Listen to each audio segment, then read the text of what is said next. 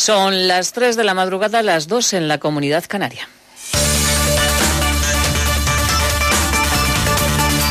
Noticias en Onda Cero. Buenas noches. La última hora nos sitúa en Tenerife, donde una mujer de 45 años ha muerto apuñalada por su pareja. Los hechos han ocurrido en el domicilio familiar y en presencia de la hija de ambos de nueve años de edad. Tras apuñalar a la mujer, el agresor de 68 años de origen canario ha tratado de huir, pero ha sufrido un accidente de tráfico y ha sido detenido y trasladado al hospital ya que se encuentra grave. Este es el primer crimen de violencia machista en este año 2018. La violencia de género tiene un impacto directo en el ámbito laboral y, según denuncia el sindicato CESIF, cada día en nuestro país deja su puesto de trabajo una mujer por razones de violencia de género, una circunstancia que complica su situación personal. Margarita Zavala. La situación que viven muchas mujeres que sufren violencia de género está teniendo serias consecuencias en sus puestos de trabajo. Alguna incluso ha llegado a perderlo. Es el caso de Jessica, a la que su jefa la puso de patitas en la calle en cuanto se enteró de que su novio la pegaba. Ella se nota, porque yo iba con marcas, yo iba muy mal anímicamente, iba con mucha ansiedad, mucho estrés, entonces, claro, era lo que yo le decía, mi novio me está vigilando. Yo se lo comenté y al día siguiente yo tenía la carta de despido en la mesa. Precisamente para evitar casos como estos y que haya lo que se denomina como una doble victimización, es por lo que se pretende crear en las empresas delegados sindicales especializados en violencia de género. Lo que estamos viendo es que del ámbito laboral es muy importante intervenir y que es muy importante mantener el puesto de trabajo, que es la tabla de salvación, porque teniendo esa independencia económica tenemos esa autonomía para poder volver otra vez a recuperar la vida. Y de eso se trata, según este sindicato, de salir de esta situación, pero contando con el mayor número de herramientas posibles en todos los ámbitos, en el familiar, el laboral, el policial y el judicial, entre otros. Cambiamos de asunto y hablamos de corrupción. Dos de los cabecillas de la Gürtel han señalado al expresidente de la Comunidad Valenciana, Francisco Camps, como la persona clave que organizó y dio las instrucciones para financiar de manera irregular al Partido Popular. Así lo ha declarado tanto Álvaro Pérez, como más conocido como el Bigotes, y Pablo Crespo en el juicio que se sigue en la Audiencia Nacional por la Caja B del Partido Popular. Eva Llamazares. La persona que le dice a Ricardo Costa que esa es la única forma de cobrar es Francisco Camps. Álvaro Pérez, alias El Bigotes, ha hablado de una conversación que tuvo Costa con Camps por teléfono delante de él. A ellos les costaba cobrar la deuda del Pepe valenciano y además ha dicho un incontinente Bigotes solo les daban las mondas. Porque a mí me daban, me daban eh, eh, las, heces, las, las heces, o sea, me daban caca de vaca. Por la mañana Crespo se encargaba de explicar con claridad la mecánica de las facturas falsas. Era dinero que el Partido Popular nos debía a nosotros y que esos empresarios nos pagaban a nosotros porque el Partido Popular nos dijo que teníamos que facturárselo a ellos. Empresarios a los que hemos oído confesar en este juicio y de los que, dice el Bigotes, que no están todos los que son. Aquí no están todos los que son ni son todos los que están, ¿eh? El juicio nos ha revelado también que eran los empresarios los que hacían las entregas en metálico, que a Enrique Ortiz la trama le llamaba el de las Magdalenas y a su dinero el bizcocho. Y hemos escuchado a Costa saludar por teléfono al Bigotes. Hola, pajarín. Y de la política les contamos que el presidente del Parlamento catalán ha terminado ya la ronda de contactos con los grupos políticos. El próximo lunes se anunciará, quién será el candidato a la investidura. De momento, el único nombre es el de Carlas Puigdemont, pero desde el Gobierno se recuerda que habrá respuestas si se desafía la legalidad y en declaraciones declaraciones al informativo La Brújula, el diputado Jordi Sucla ha reconocido que ya están negociando con Esquerra para formar gobierno de coalición. Sí, sí, se está negociando discretamente como se tiene que negociar en estos casos, pero se está negociando un gobierno de coalición con Esquerra Republicana en una lógica de casi 50 y 50%. El patinador Javier Fernández se ha proclamado en Moscú campeón de Europa. Es el sexto oro consecutivo. A sus 26 años, Fernández está en la élite y su próximo objetivo serán los Juegos Olímpicos. Quiere conseguir medalla el próximo 17 de febrero en Pyongyang. Fernández no se cansa de ganar títulos y en el transistor decía que es el mejor premio al trabajo de muchos años. No, no, al fin y al cabo, como he dicho, son cosas que yo quiero hacer y nunca sería una obligación siguen siendo éxitos y siguen siendo trofeos y regalos que al fin y al cabo tengo después de todos los entrenamientos y el esfuerzo que hago todos los días. Entonces, eh, no hay otra manera, no hay otra manera mejor de hacerlo que, que viéndolo como un premio. Más noticias en Onda Cero cuando sean las 4 de la madrugada, las 3 en la Comunidad Canaria y toda la información la vamos actualizando en nuestra página web ondacero.es. Síguenos por internet en ondacero.es.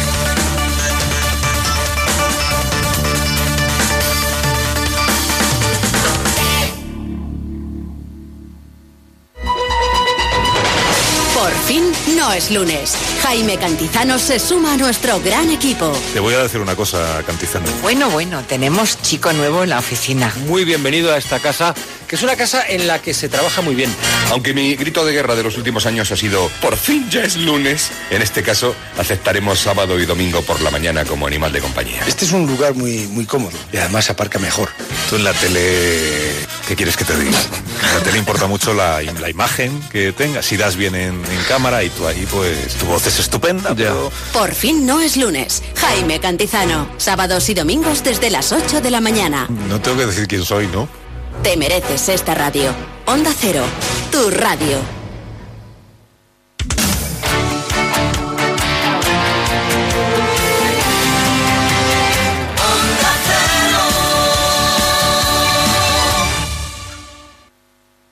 A la abuela le molesta que hayan puesto la radio. ¡Qué horror! ¡Es espantoso! Sé que se sienten confusos pensando qué están haciendo en mitad de la pradera y en mitad de la noche. Puede apostarse el culo.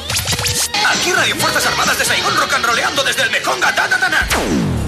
Ese hombre está rompiendo los discos. No, estamos dentro en 15 segundos. Contrólate, por favor. ¡Ey, tú qué cojones sabes, imbécil, triturador de locutores!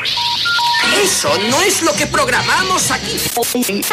Presta más atención a tus estudios y menos a la radio. Tú siempre estás escuchando la radio. Diferente.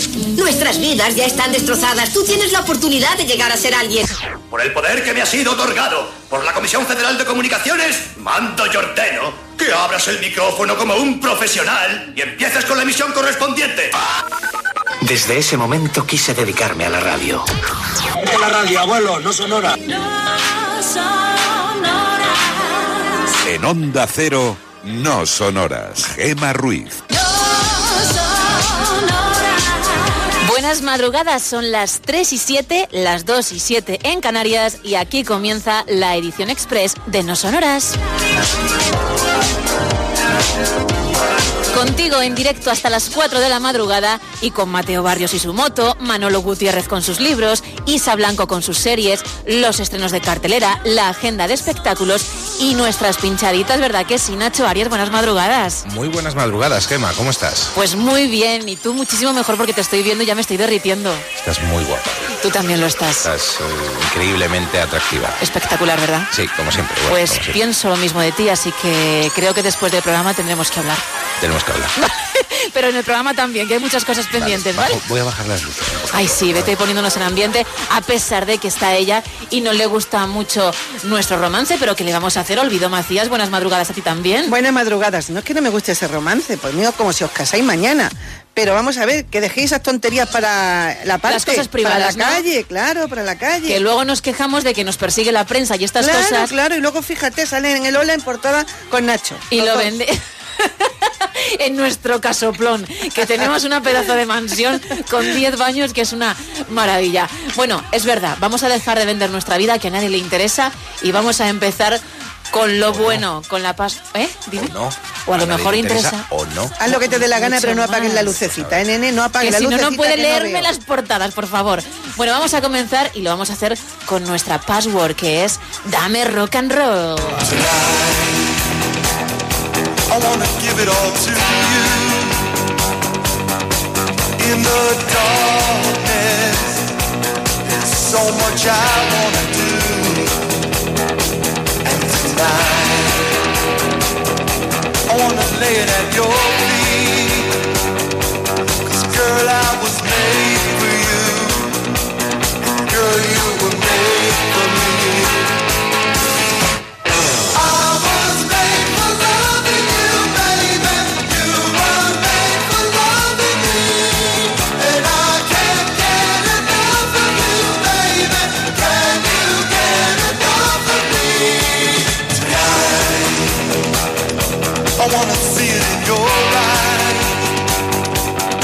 El 20 de enero de 1952 nacía en Nueva York Paul Stanley, guitarrista y vocalista principal de esta pedazo de banda Kiss.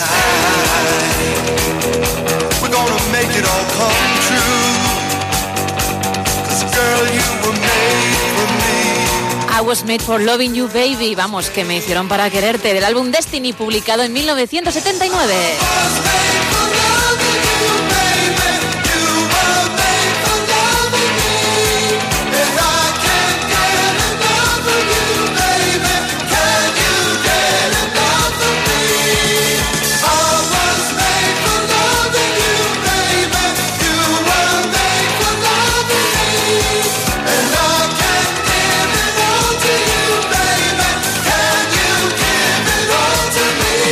Lleva desde 1973 enseñándonos lo que es el rock duro circense y espectacular con sus caracterizaciones. Stanley representa al personaje de Star Child y, por cierto, en 1978 publicó un disco en solitario, pero a mí me gusta más con la banda y este tema me puede, así que vamos a escucharlo un poquito más, Nacho.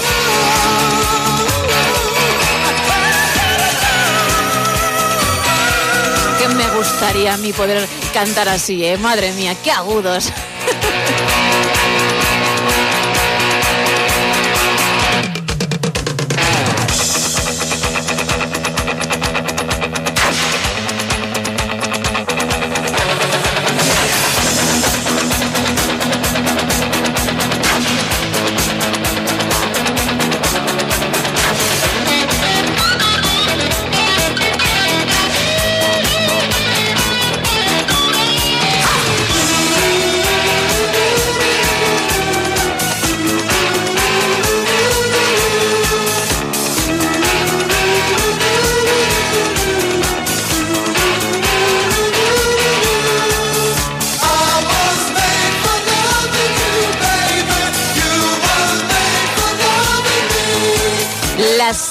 3 y 12, las 2 y 12 en Canarias en directo contigo en No Sonoras en esta edición expresa hasta las 4 de la madrugada. Toca abrir el primer y único cacho desinformativo de hoy.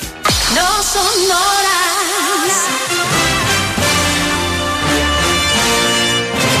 Aquí se abre el primer cacho desinformativo del No Sonoras de Onda Cero. Que comienza como siempre con la meteorología. Vamos a conocer cómo va a estar la situación en las próximas horas. Este fin de semana se esperan lluvias en el extremo norte peninsular. En el resto del país los cielos estarán poco nubosos o despejados, nada de agua. Eso sí, el viento seguirá haciendo de las suyas en el este peninsular y también en Canarias. De hecho, Aragón y Cataluña continuarán en alerta amarilla ello, así que mucha precaución. Y ojo también al mar porque continúa el temporal marítimo en el litoral gallego y también en la cordillera cantábrica estarán en alerta amarilla con olas de hasta 5 metros. Así que igualmente mucha precaución porque continúa la inestabilidad en esa zona. Eso en cuanto al tiempo, en cuanto a la meteorología, pero vamos a conocer cómo van a ser, cómo van a estar, qué van a contar las portadas de algunos de los principales periódicos del país. Comenzamos con la razón. Trump, año 1. El presidente cumple hoy 12 meses en el poder. Ha roto los esquemas de la política estadounidense y de todo el mundo. A pesar de su impopularidad dentro y fuera, mantiene intacto el apoyo de sus seguidores y de Wall Street. América sigue más dividida que nunca. Es lo primero que encontramos en la razón. Pero hay más titulares. El gobierno suspenderá en horas la investidura de Puigdemont. El Consejo de Estado y el Tribunal Constitucional están preparados ante el recurso. Moncloa recuerda a Torrent que Forcadell acabó en el Supremo. Y un último titular en este diario, en La Razón, los cabecillas de la Gürtel señalan a Camps. El expresidente valenciano niega haber dado órdenes sobre pagos irregulares. El diario El País destaca incertidumbre en el PP por el futuro político de Rajoy. El partido está a la espera de que el presidente decida si será candidato.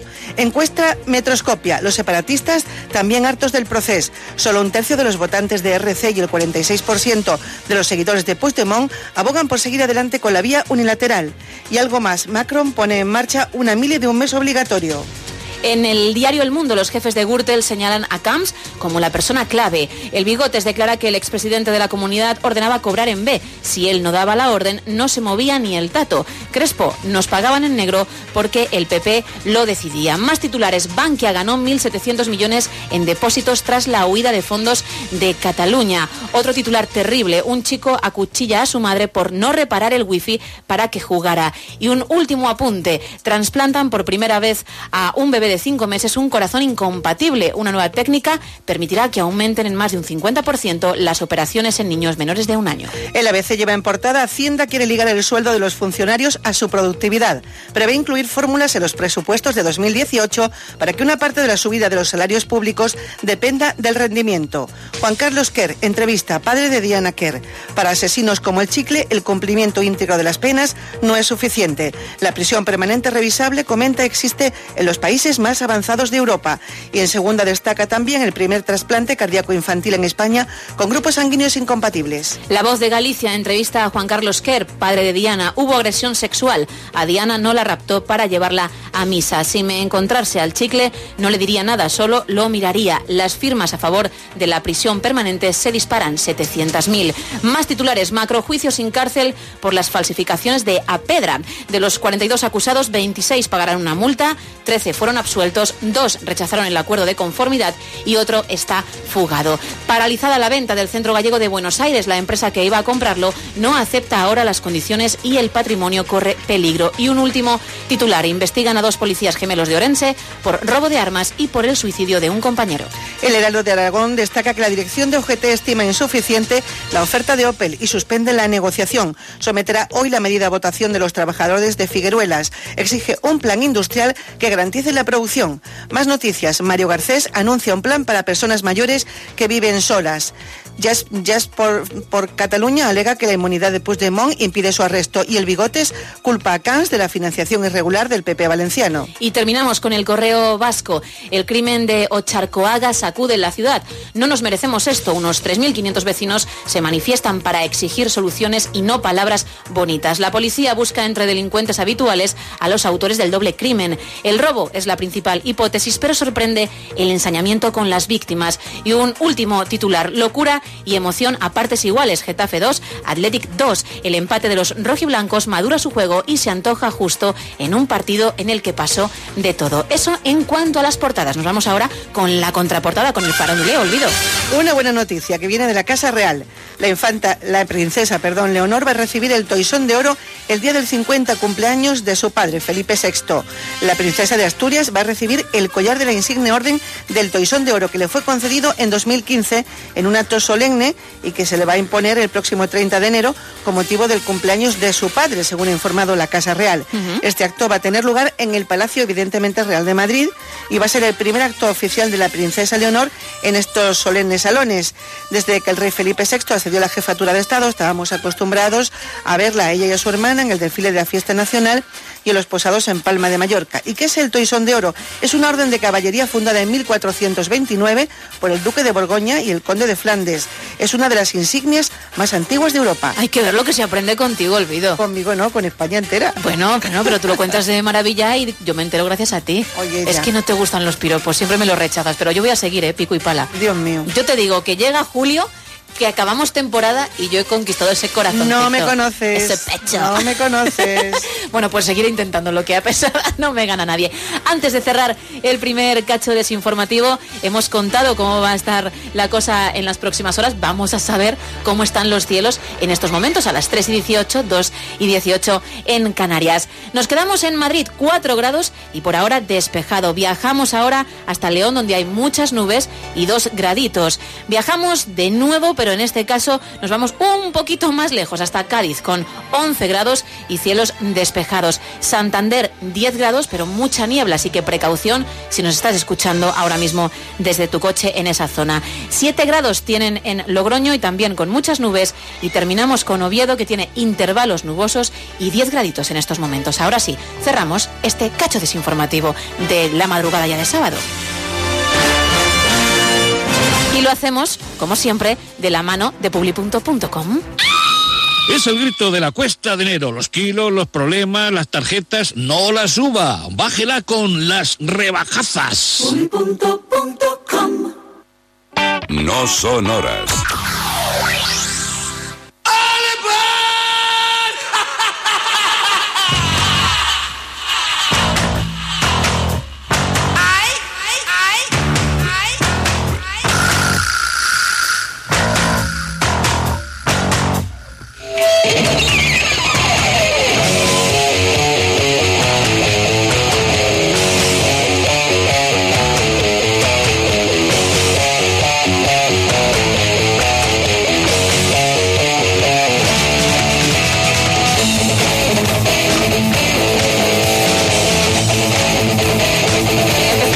Romanticona, voy a seguir así, así que entre medias tenía que dar un poquito de caña.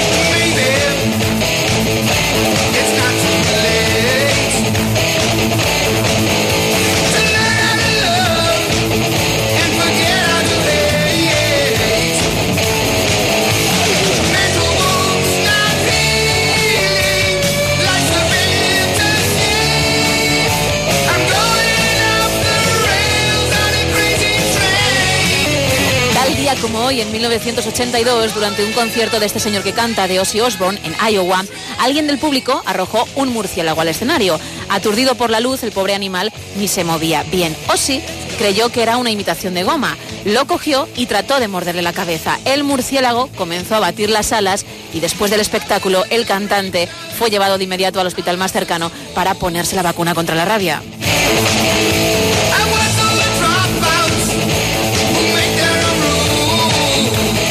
Marca luego unas coplas como este Crazy Train o Mr. Crowley, que, que a mí me encanta, pero que no es para tomar un café o una cañita con él en privado, ya te lo digo, olvido. Ni no. para ligar, ¿eh? No, no, no, eso, eso por descontado.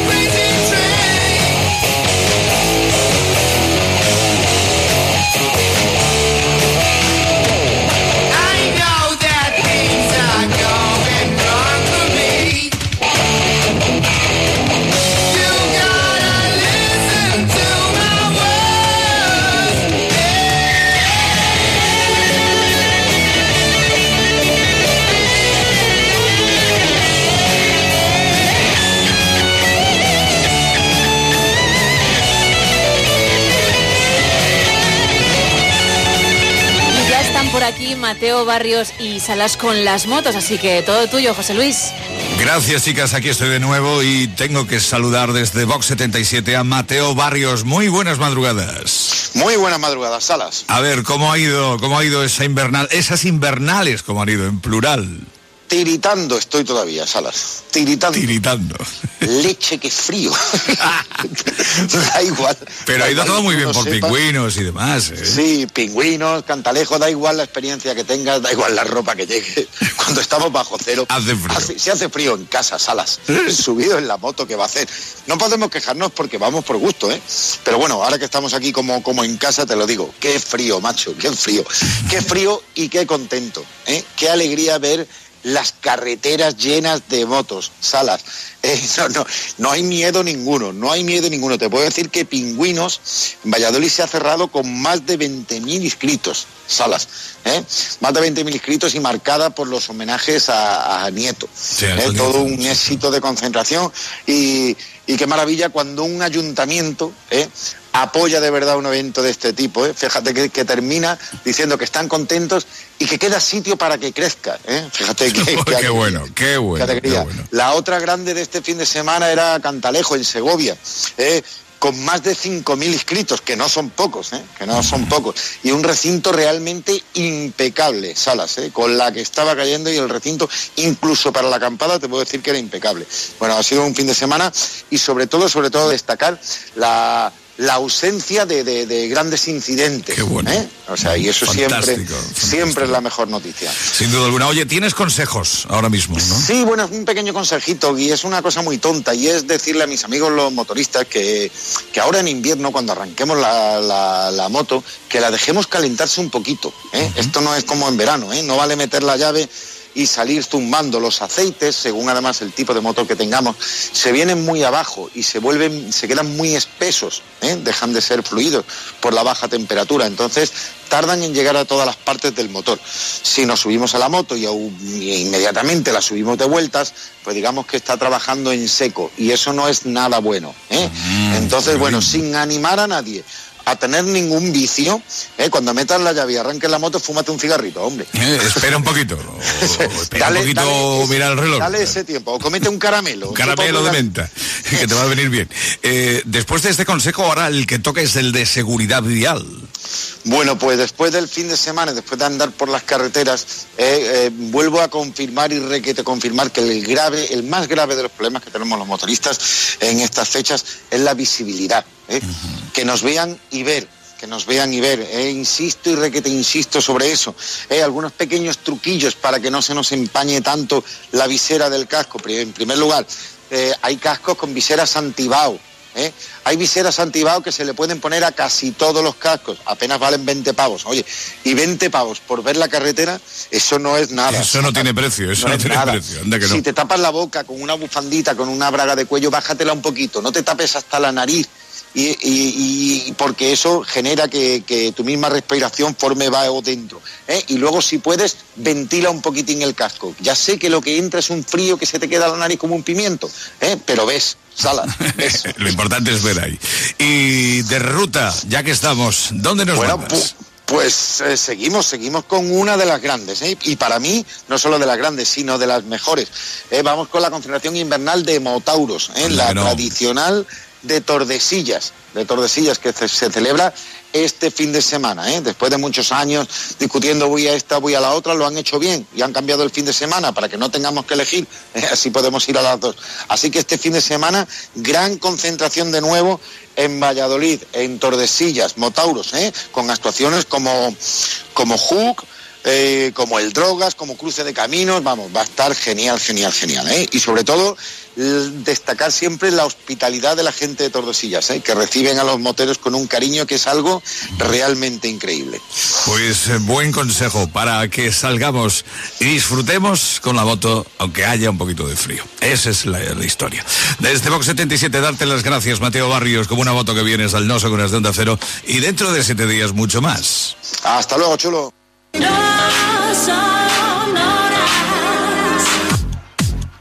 Y ahora llega el momento de la pinchada de Olvido Macías.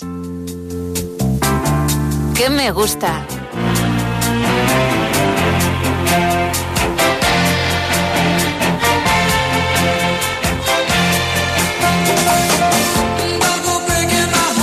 ¿Y a quién no le gusta esta canción tan bonita de Elton John y Kiki D?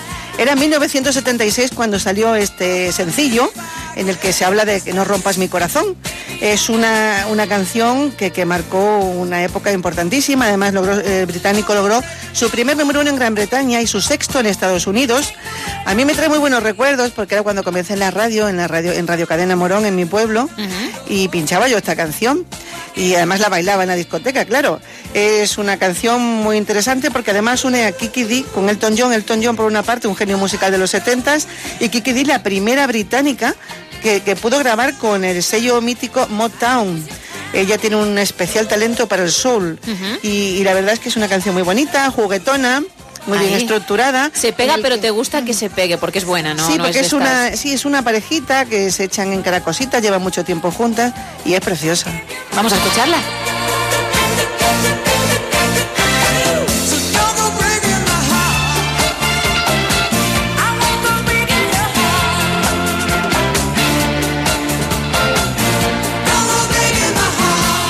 Te trae buenos recuerdos, no solamente por lo de Radio Morón, sino porque en esas discotecas de las que me has hablado, ¿conseguiste así algún titi bailando el Don't Go Breaking My Heart? No, bailando, no, no, no bailando en especial esta canción, pero sí, mientras recuerdos del primer amor y esas cosas. Pero no había pensado en ello, ¿eh? Ah, pues Más mira. que nada en la radio, en la radio y, y en el baile. Vale, pues a bailar. Pero tengo que decirle a Olvido que yo también me quedo con esta versión y no la que hizo posteriormente con RuPaul. Ya. Mm.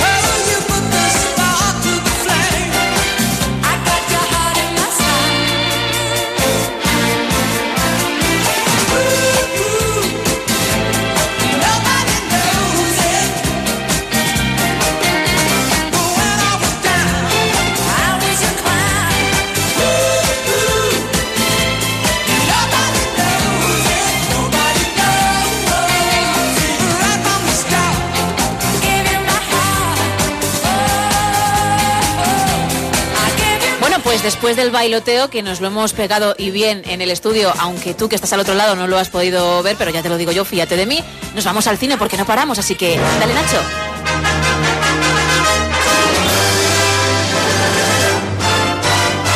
Comenzamos con un drama alemán, el joven Karl Marx, dirigido por Raúl Peck, que cuenta la vida de Karl Marx y Friedrich Engels en su exilio parisino de 1844, poco antes de escribir las obras que transformarían la teórica y la política del mundo. Viajamos ahora hasta México porque desde allí nos llega una comedia, Me estás matando Susana, dirigida por Roberto Schneider y protagonizada por Gael García Bernal y Verónica Echegui. Un actor un poquito capullete, decide buscar a su esposa que le ha abandonado. El atolondrado jovenzuelo acabará con sus huesos nada menos que en el estado norteamericano de Iowa. Es que él es carismático, como actor es un poquito mediocre, le gusta mucho la fiesta y un buen día cuando llega a casa la mujer ya no está. Él pensaba que la relación iba muy bien, pero no. Pues es lo que hace buscarla hasta que encuentra el lugar en el que se ha marchado y allá que se va con su coche. Y saltamos ahora a Rusia porque desde allí nos llega una película de animación titulada Salvando al Reino de Oz. Es el mítico relato del mundo de Oz reinventado y en el que se avanza en la historia de Dorothy y sus amigos.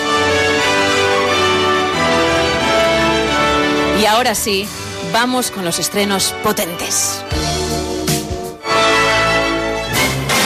Sé testigo de la batalla del siglo va a ser la última batalla del Mazinger Z. ¡Mazinger! ¡Planeador abajo! ¡El Mazinger Z!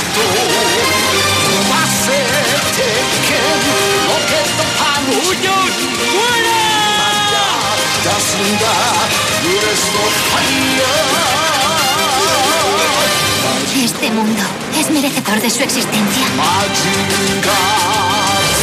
Mazinger Infinity vuelve el Mazinger que conocimos gracias a la exitosa serie televisiva de nuestra infancia, pero en una fiel y modernizada recreación del realizador nipón Yujin Shimizu, que hará además la delicia de los fans. El argumento nos presenta a la humanidad una vez más en peligro de caer en las garras del imperio subterráneo, el mismo que lideraba el malvado científico Doctor Infierno. Han transcurrido 10 años desde entonces, Koji Kabuto ha seguido el camino de su padre y su abuelo, iniciando su carrera como científico, pero una gigantesca esta estructura enterrada en las profundidades del monte Fuji será el desencadenante de una nueva amenaza que planteará un nuevo dilema al famoso personaje.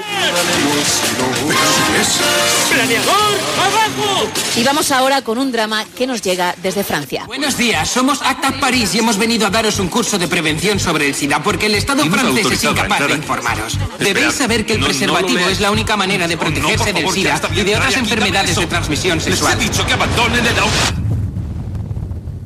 Vivimos el SIDA como una guerra, una guerra invisible a los ojos de los demás. Nuestros amigos están muriendo. Nosotros no queremos morir. La epidemia es una ganga, pues lleva 10 años matando ante una indiferencia generalizada. Voy a resumir la situación. Melton Farm ha orquestado una escasez de tratamientos para hablar de su nueva molécula. Lo que dice es de muy mal gusto. Nos da igual. De cualquier modo obtendremos Medicamentos para quien los necesita. 120 pulsaciones por minuto, dirigido por Robin Campillo. La lucha contra el SIDA fue algo más que una batalla médica en los años 90. La sociedad también era terreno para combatir, especialmente contra las mentes más cerradas y retrógradas, como demuestra esta película que tiene muy buena pinta y que obtuvo el gran premio del jurado del último Festival de Cannes podemos construir una comunidad capaz de organizarse y de adaptarse a la enfermedad con una actitud positiva y compatible. Yo no puedo pillar vuestra mierda de seda. No soy bollera. Ah, del drama pasamos a la comedia, pero norteamericana. Todas tenemos un grupo de amigas de esas que te apoyan, de las que siempre van a estar ahí. Hace cinco años que no salimos juntas. Necesitamos un viaje de chicas. Venid a despediros de mamá. Se marcha a buscar un poco de amor para no estar siempre tan amargada. ¡Mamá! Tu madre sabe que tienes telarañas allá abajo. Plan de chicas, una comedia dirigida por Malcolm D. Lee y protagonizada por Regina Hall, Queen Latifah, Jada Pinkett Smith y Tiffany Haddish. Cuatro amigas de toda la vida viajan a Nueva Orleans para asistir al festival anual Essence, donde van a reavivar los lazos entre ellas, van a redescubrir su lado más salvaje y además disfrutar bailando, bebiendo, metiéndose en líos, viviendo romances hasta el exceso. Bueno, una experiencia única capaz de escandalizar a toda la ciudad. ¿Será posible? ¡Vamos, tía! La mejor comedia del año. Ya estoy. ¿Qué? Este vestido está bordado a mano por los indígenas de Guatemala. ¿En Guatemala no follan? Y el estreno gordo con el que además vamos a cerrar el cine hoy en No Sonoras es este. Es un fallo de seguridad demoledor. ¿Lo ha filtrado el Pentágono? Archivos de máximo secreto de la guerra. El Times tiene 7.000 páginas en las que se detalla cómo la Casa Blanca ha mentido sobre la guerra de Vietnam durante 30 años. ¿Cómo han mentido? Esa época tiene que quedar atrás. Kay, les preocupa que haya una mujer al frente del periódico. Que no sea capaz de tomar decisiones difíciles. Los archivos del Pentágono, un drama estadounidense dirigido por el enorme Steven Spielberg. De hecho, es una de sus películas más esperadas por la respuesta a la situación política de su país. Gubernamentales. ¿Eso es legal? ¿Cómo te crees que nos ganamos la vida, chaval? Ven, podría tener algo importante. Debe de ser una mercancía muy valiosa. Son solo secretos de Estado.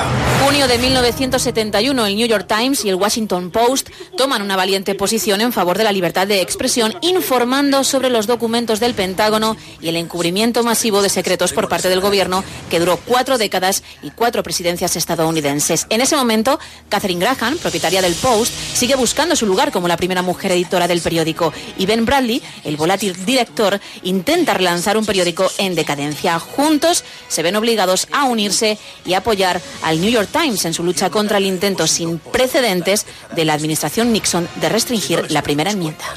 ¿Quién va a hacerlo? No podemos pedirles cuentas si no tenemos periódico.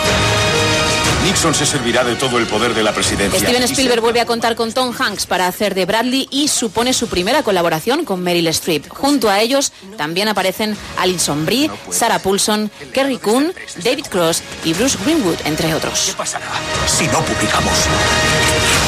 Perderemos. El país perderá. ¿Qué va usted a hacer? Hay mucha variedad, son muchas las películas que ya están en cartelera este fin de semana. ¿Cuál vas a ver? ¿Tienes alguna o cuáles? Porque a lo mejor te ha gustado más de una, olvido. Pues mira, me, apetece muchísimo los archivos del Pentágono, me encantan Tom Hanks y Meryl Streep. Pero siempre tiene una, esa asignatura pendiente del plan de chicas, de viaje de Ah, amigas. sí. Entonces, como también me apetece esa, o sea, sí. Bueno, pues puedes Sobre ver las todo los archivos del Pentágono. Una más intensa y luego la otra para Sí. divertirte un pelín. Sí, sí, para proponer algo entre amigas. Pues, Eso es eh, necesario. En la de los archivos, no te voy a preguntar la hora a la que vas a ir porque igual no quieres coincidir, pero a lo mejor nos vemos y todo en la misma, en la misma sesión. Bueno, si te viene a Majada Onda, seguro que sí. Bueno, pues entonces lo haré, solo por ti lo haré. Hoy. Tre- 337, 237 en Canarias. Seguimos en No Sonoras hasta las 4 de la madrugada en directo a tu lado.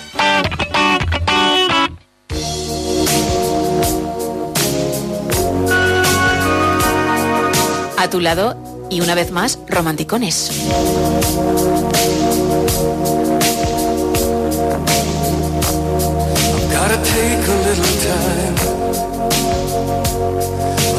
Time to think things over.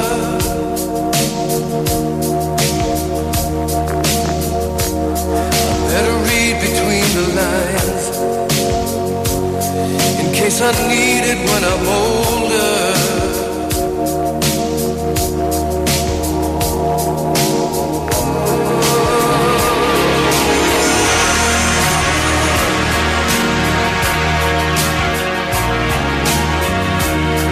This mountain I must climb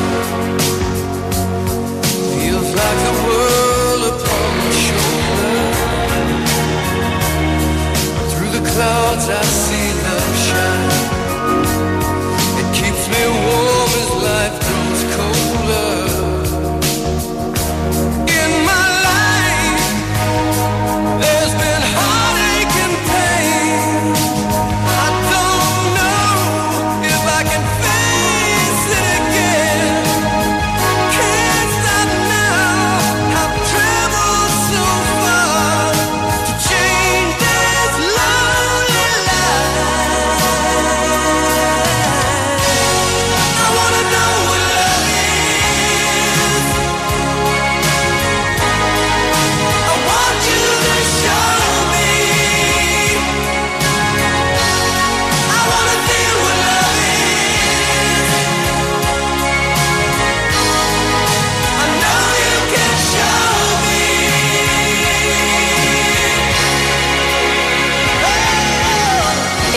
de enero de 1985, Foreigner llegaban al número uno en Reino Unido, su único número uno en ese país, con este pedazo de tema I Wanna Know What Love Is. Quiero saber lo que es el amor.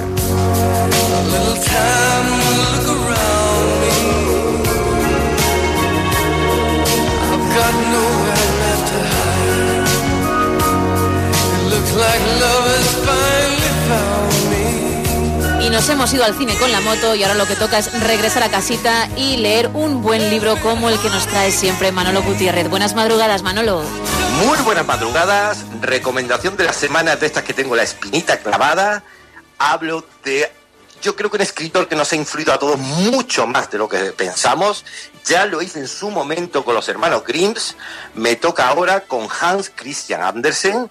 Si hay alguien que realmente nos ha educado desde la infancia, nos ha enseñado tantísimos valores y ha escrito tal cantidad de cuentas él, estamos, tenemos que pensar que llegó a escribir 168 cuentos, entre ellos están algunos tan importantísimos y adaptados mil veces, sobre todo por Disney, como La Sirenita, como La Reina de las Nieves, preciosos de leer, sobre todo porque os vais a dar cuenta que la versión edulcorada de Disney ha cambiado mucho las historias, historias preciosas, algunas con final dramático, pero dulces, a la diferencia de lo del hermano Grimm.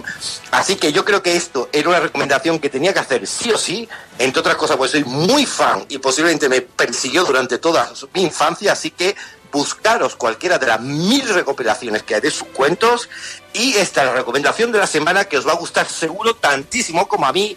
Besos a todos y a todas. Muchas gracias, Manolo. Hemos tomado buena nota. Y de los libros a la agenda de espectáculos. Abres fuego tú, Nacho, con Madrid. Pues sí, comenzamos en Madrid con Los hombres son de Marte y las mujeres de Venus, una guía esencial para entender la pareja. Una obra de Paul de Warde basada en el bestseller de John Gray, una excelente adaptación de Paco Mir bajo la dirección de Edu Pericas y con el gran Mauro Muñiz de Urquicia como protagonista. Eh, ¿Quién no se ha sorprendido por el comportamiento incomprensible del otro sexo? Eh, descúbrelo en este espectáculo en el que las diferencias de funcionamiento de cada sexo ante las situaciones cotidianas se ven como una fuente de complicidad y no de conflicto en el nuevo Teatro Alcalá.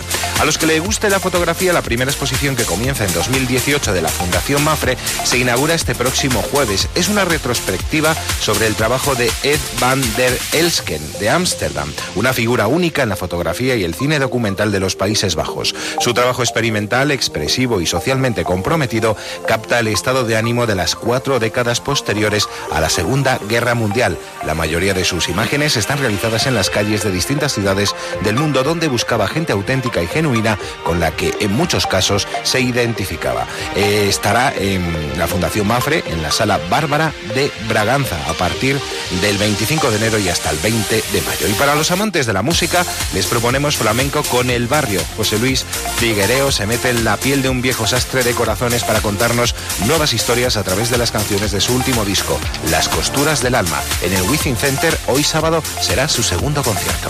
En Barcelona te invitamos a una noche emocionante en el Museo Egipcio, descubriendo los misterios de Osiris, el dios de los muertos. Se buscan valientes de entre 6 y 11 años para ayudar a descubrir el mensaje encontrado en un mapa lleno de enigmas. Por cierto, no te olvides de llevar saco de dormir. Y este sábado, el Raval es rumba. El objetivo es recuperar la rumba catalana en la vida cotidiana de este barrio barcelonés, con artistas como Los Amaya, Pérez Reyes o Maruja Garrido. Habrá también talleres y pasacalles rumberos. Y ya metidos en jarana, ¿qué tal una vuelta por la fiesta mayor de San Antoni? Habrá gigantes, despertada, cabalgata de los tres toms y encuentros gastronómicos. Nos vamos a Bilbao, donde tras el éxito de su anterior propuesta, donde el espectador descubría encuentros íntimos en diferentes estancias del teatro, Boyer se renueva convirtiéndose en una comedia de contenido a, de alto contenido erótico, escrita por Patricia Jorda y dirigida por Luis Andrés. La obra nos guía en un viaje de descubrimientos de la mano de la maestra de ceremonias, Lilith. Según sus creadores, el montaje gira en torno a una idea de sexualidad global que trasciende los límites del cuerpo para conquistar el terreno de la imaginación, la creatividad y el juego. Y también en Bilbao a lo largo de... vamos a hablar de, rumba, porque a lo largo de su dilatada trayectoria profesional la famosa compañía Mayumana ha logrado sorprender al público con unos espectáculos multidisciplinares que además de mucho ritmo siempre esconden un mensaje. Su nueva apuesta se llama Rumba y es una de las más rompedoras de los últimos tiempos, ya que se sirve nada menos que de la música del exitoso dúo musical Estopa. Desde el 25 de, de este mes hasta el 28 en el Teatro Campos Elíseos de Antoica. En Sevilla se ofrece la exposición Reflejos de Murillo en la Casa Consistorial, una muestra colectiva que rinde homenaje a gran pintor hispalense en la obra de 18 artistas como César Ramírez o Irene Dorado. La entrada, por cierto, es gratuita y más pintura, ahora para destacar un símbolo universal de Sevilla, la Giralda. En el Museo del Pintor Amalio García del Moral se expone esta imagen en múltiples actitudes. Amalio presenta giraldas románticas, primaverales, aregles, pudorosas, melancólicas, como la ciudad, porque reflejan en cada momento su alma. Y para finalizar, un guiño infantil en el Teatro Alameda, Caperucita, lo que nunca se contó. Y nos vamos a Santiago de Compostela. Esto te va a encantar, Gemma, porque para los amantes del metal, si Toma. te gusta, me refiero a la música, por supuesto, Sí. la cuarta edición del Fuck You Festival 2018 Winter is Here. Toma. Bienvenidos a este festival que en su cuarta edición llama, bueno, pues llamada Fuck. Fuck You, bueno, pues es una cita obligatoria para los metalheads. Cada enero en la legendaria Sala Capitol de Santiago de Compostela. Eh, se crea y se comisiona pues una banda Display of Power, tributo a Pantera, como excusa para tocar al menos una vez al año en tierra gallega, en terra galega, como dirían allí, y donde han pasado ya bandas como Legacy o Brutality. Y lo más importante, con un precio, nos dicen, al alcance de todos los bolsillos. Muy buena pinta y cierra olvido. Valencia, todos los amantes de los clips de Playmobil tienen una cita en el Ateneo Mercantil, con una exposición gigante, un plan para niños y mayores compuesto por cinco escenas con más de 10.000 piezas. Temas como el mundo de los vikingos, Parque Jurásico, el Polo Ártico, Londres de principio del siglo XX y la sabana africana.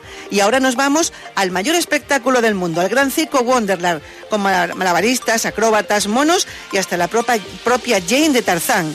Y finalizamos en Valencia en el Mercado de Colón, donde este domingo se celebra el Zoco, una forma original de compras, ocio y gastronomía con las mejores ofertas. Como te quedes en casa tabernícola con la cantidad de cosas que te estamos proponiendo, me vas a escuchar a mí la semana que viene. ¿eh? Más te vale que salgas y disfrutes porque hay mucho para hacer. Aún nos queda también en este No Sonoras que venga Isa Blanco con sus series y también el cine y el Disco Forum, pero es que le llega el turno a la pinchadita de Nacho. I step off the train. I'm walking down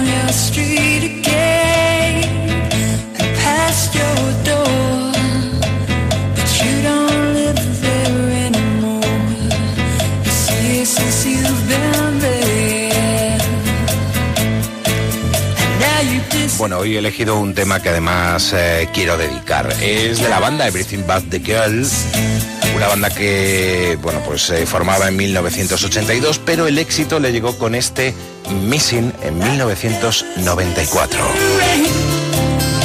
Yo le añadiría, un You al final, después del Missing You, y se lo quiero dedicar a una amiga que me dejaba esta, esta semana. Amiga y compañera también de esta casa, en este caso de Onda Abierta, a Zaira Linares. Dedicado para ella.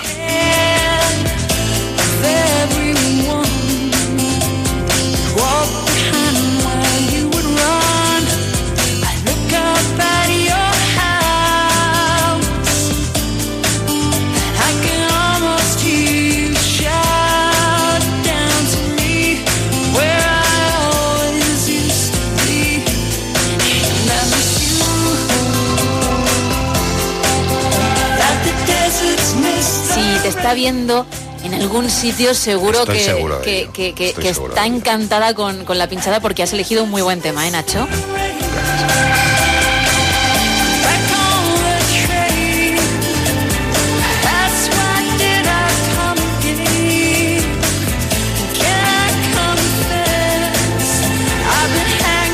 He dicho hace un momento, ya está por aquí ella para hablarme de lo último en cines y series. Isa Blanco, muy buenas madrugadas. Muy buenas madrugadas, Gemma, ¿qué tal? Muy bien, ¿qué nos traes hoy? Bueno, pues hoy te traigo para de primeras así como algo muy curioso, porque hace algo más de un mes Arabia Saudí anunciaba que oficialmente levantaba su ley de prohibición de cine tras 35 años de completa censura. Y a ver, te voy a hacer la pregunta, ¿cuál crees que ha sido la primera película que se ha estrenado? Uf, no tengo ni idea, ahí me pillas. ¿La última de Star Wars, por ejemplo? Bueno, pues alguna gente diría, el clásico, como, como Sonrisas y Lágrimas o algo más de acción, bueno, como tú has dicho, pues Star Wars.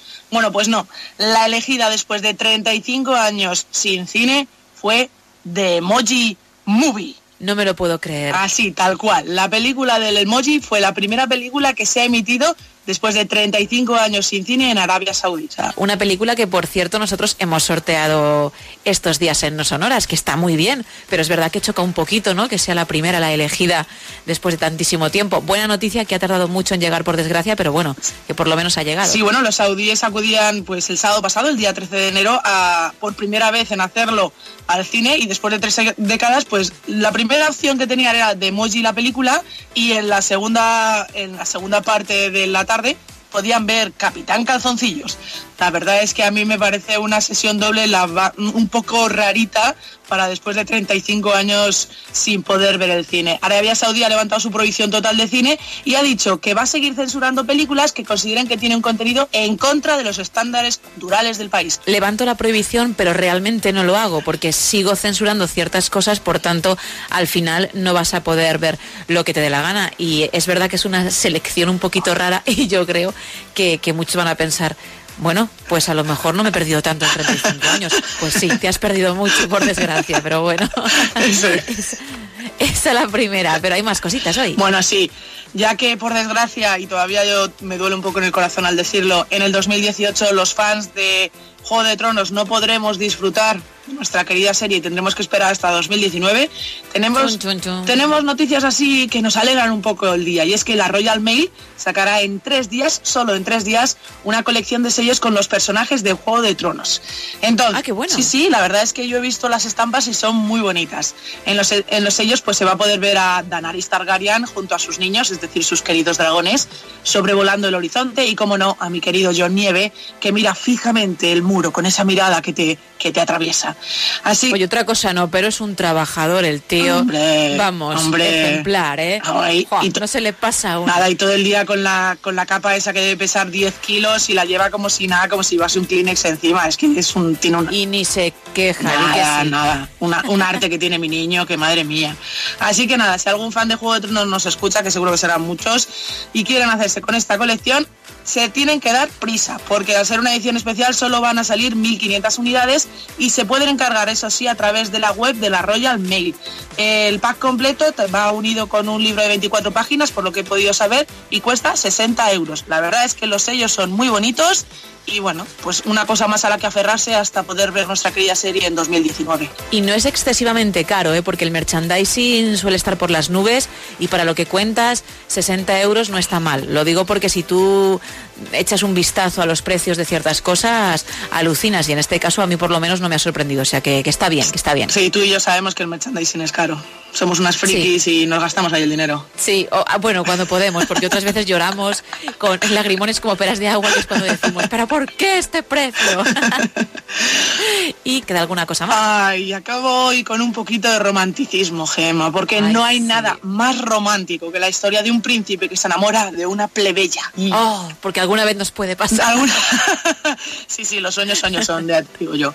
Esta semana hemos sabido que ya está en marcha la producción de la TV movie Harry y Meghan de Royal Love Story, que narrará la historia de la pareja desde el momento que se conocieron, el proceso del amor, para acabar en la pedida de mano y el anuncio oficial. Todo tan bonito, tan, tan bonito. Y Pero es que de bonito ya y de empalagoso ya mm, resulta cansino. Es demasiado intenso todo. Yo creo que al final nos van a aburrir los pobres que no han hecho nada, nada más que quererse, pero nos van a aburrir porque no me fastidies. Como empiecen así, que también lo hicieron con su hermano mayor y con Kate Middleton, verás tú, verás tú cómo no hablamos con tanta sonrisita dentro de unos meses. Acuérdate de lo que te digo. Yo estuve como en Londres una semana antes de la boda del hermano mayor y Sí. todas las tiendas estaban con tazas con la cara de ellos dos, con delantales con la cara de los dos, llaveros con la cara de los dos y decía y era eso mismo. Esto es un poco empalagoso, pero es que a los británicos les gusta mucho todo este tema, todo lo relacionado con su realeza y el amor les gusta muchísimo.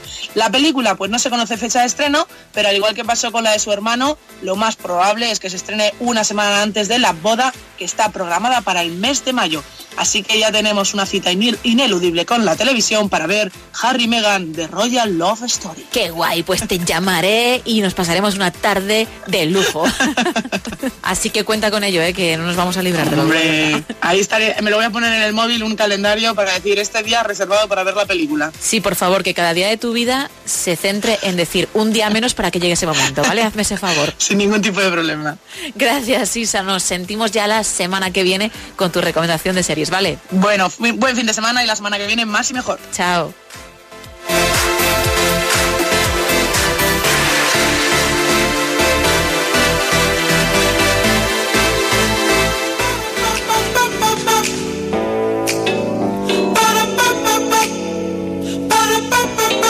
Hoy el Disco Forum está dedicado a ella. Oh, sometimes I get a good feeling, yeah. I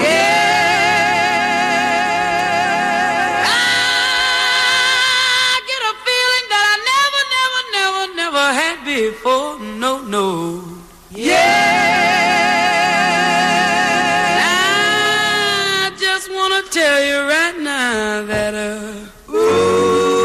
20 de enero de 2012 fallecía la cantante Etta James en un hospital de Riverdale, en California, a los 73 años. La maldita leucemia apagaba para siempre la voz de esta enorme vocalista de soul y R&B.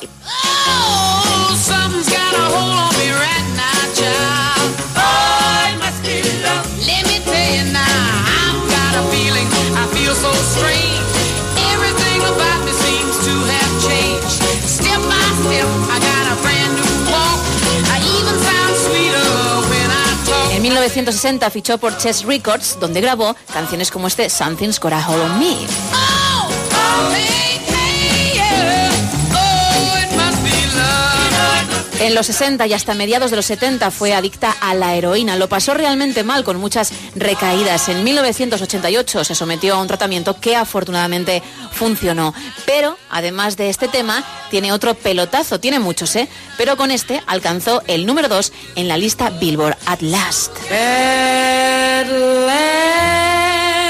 last,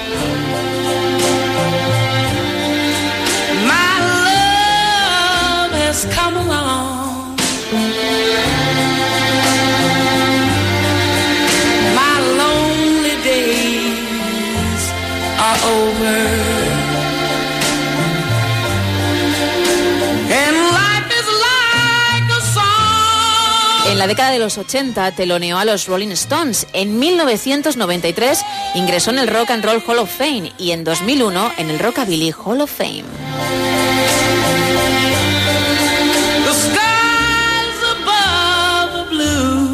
Su estrella en el Paseo de la Fama de Hollywood llegó en 2003 y su último disco, The Dreamer, se publicó pocos meses antes de su muerte.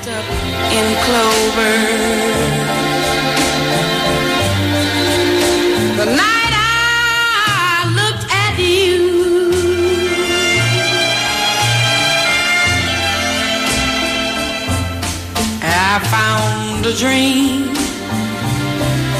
that I Pero nosotros vamos a terminar con uno de esos temas que suben la temperatura, que además para el fin de está muy bien.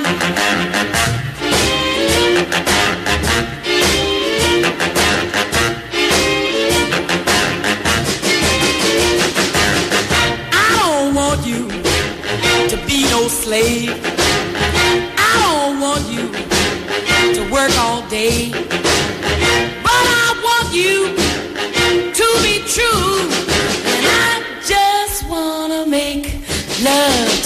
Solo quiero hacerte el amor. Toma ya una de las nueve canciones que ETA logró colocar en el top 40 de Estados Unidos. All I want to do is wash your clothes. I don't want to keep you indoors. There is nothing for Gracias, Nacho Arias. Gracias a ti, La próxima. Woman. Oh, cómo me gusta, Gentleman. La próxima semana más.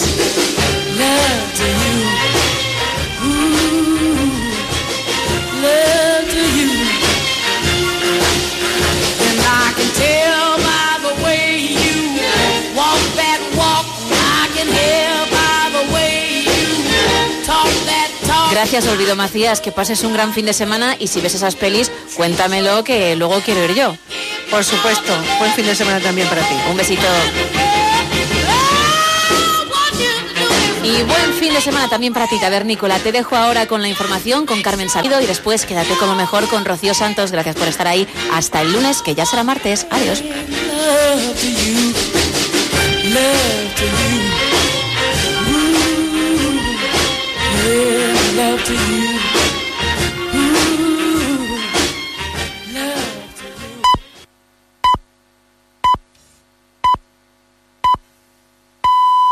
Son las 4 de la madrugada, las 3 en la comunidad canaria. Noticias en Onda Cero.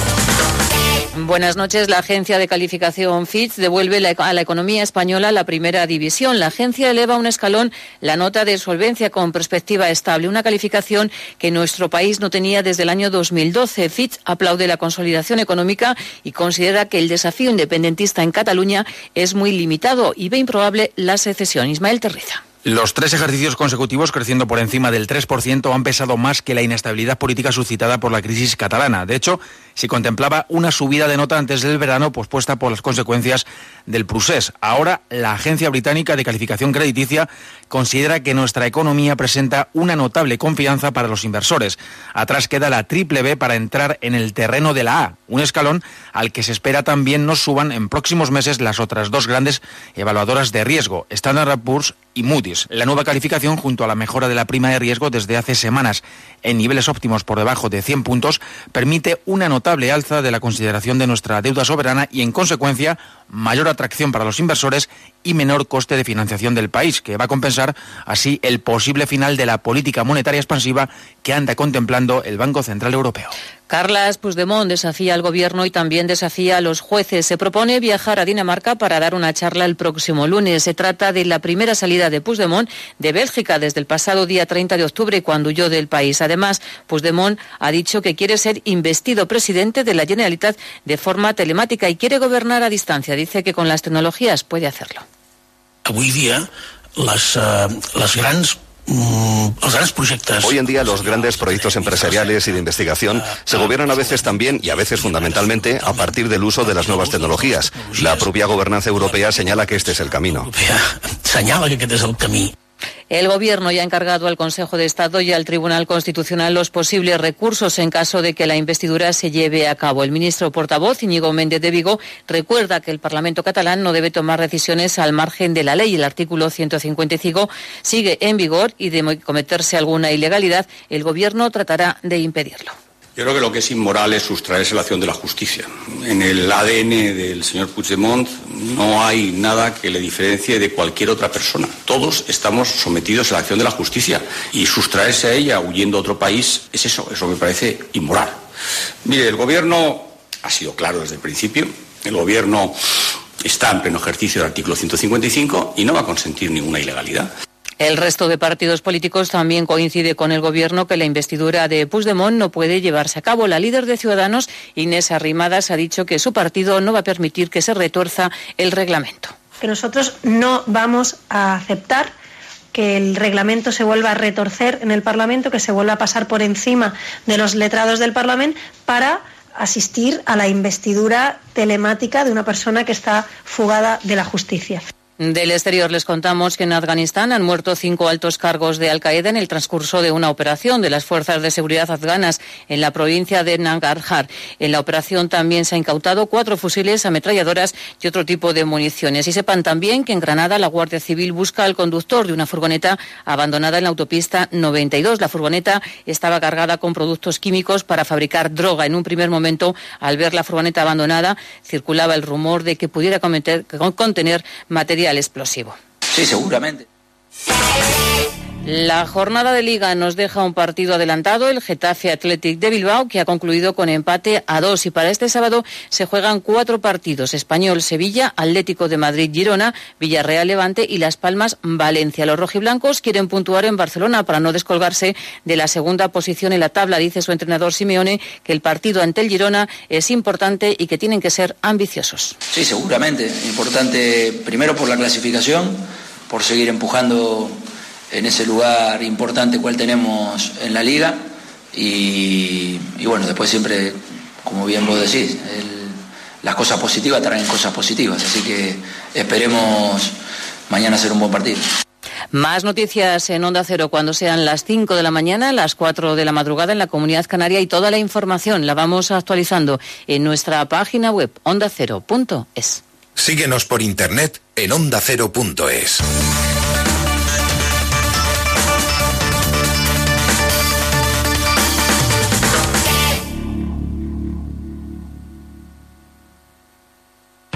Un programa educativo. O sea, que cuando está en brazos está cómoda, pero cuando la vas a poner en el suelo se cabrea. Exactamente. ¿Puede que la perra tenga vértigos? Eh, yo creo que no, es tema de vértigos. Familiar. Rocío, Hola. ¿qué edad tienes? Nueve años. Dime tres razas de perro que sean o tengan... Solidario. Para la mayor parte de los mascoteros, nuestros peludos son nuestra familia. Entretenido. Aquí estamos en Onda Cero, en Como el Perro y el Gato, dispuestos a pasar un buen rato hablando de esos amigos. Como el perro y el gato. Sábados a las 3 de la tarde y domingos a las 2 y media. Con Carlos Rodríguez. Ofrecido por Royal Canin. Te mereces esta radio. Onda Cero. Tu radio.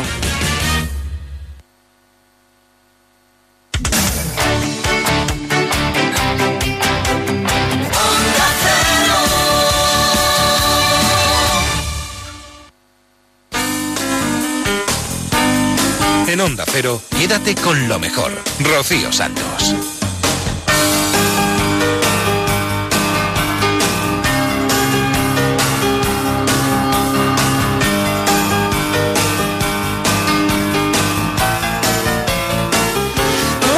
Buenas noches a todos, bienvenidos a Quédate con lo mejor, el programa resumen de Onda Cero donde vamos a escuchar los mejores momentos que han pasado por esta casa en los últimos días, entrevistas, humor, música, ciencia, naturaleza, un montón de cosas.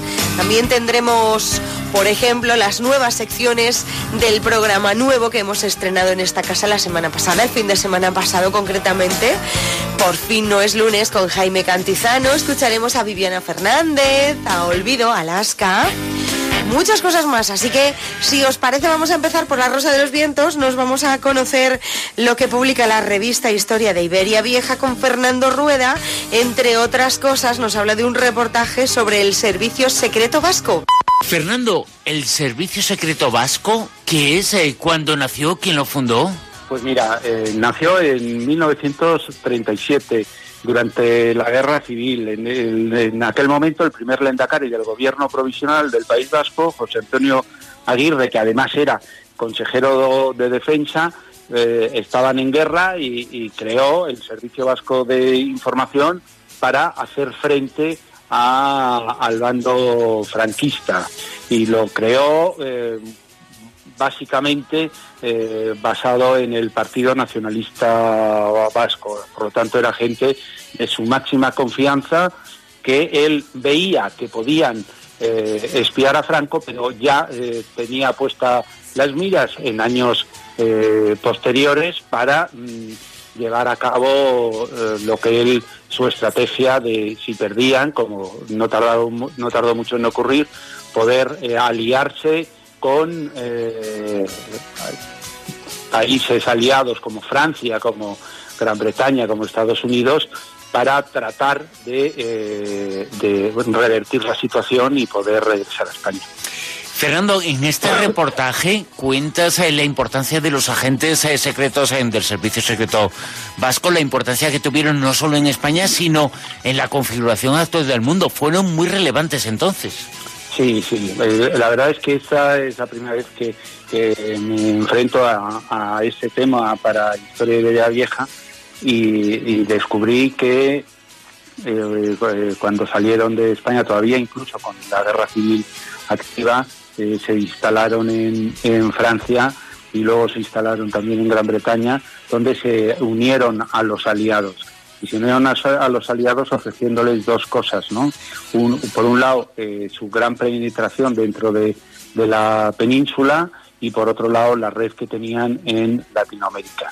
Ellos ofrecieron su ayuda a ingleses y franceses eh, con la esperanza de que una vez de que Franco acabara, incluso ya después en la Segunda Guerra Mundial, de que perdieran los nazis, poder ellos eh, contar con el apoyo aliado para echar a Franco de, de España. Y una pregunta, una gran pregunta, todavía no hay respuesta, pero quiero saber eh, tu opinión.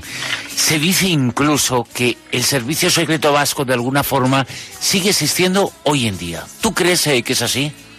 Efectivamente, el servicio vasco basado en el PNV, ¿eh? que esto es muy muy importante. Eh, tras la después, en, en el año 1952, perdió su importancia una vez que Estados Unidos reconoce España. Pero ellos eh, mantuvieron su, su presencia y cuando llegó la democracia a España, eh, los hombres de ese servicio vasco de información eh, estuvieron en la, en la chancha, estuvieron eh, ocuparon cargos importantes en el gobierno vasco y siguieron prestando servicios al, gobierno vasco al margen digamos de lo est- estrictamente legal lo cual hace eh, que ahora mismo eh, como servicio más del, del PNV que del gobierno vasco posiblemente sigan actuando Quédate con lo mejor en Onda Cero. Seguimos en la Rosa de los Vientos ahora con Javier Sevillano, que nos va a alertar en Fronteras del Futuro el perjuicio que supone para la sociedad que no haya váteres en muchos países, ya que su inexistencia provoca al año 4 millones de muertes. 4 millones de personas mueren al año, 4 millones de personas mueren al año por falta de váter, por falta de saneamiento. De saneamiento, exactamente, es, es terrible.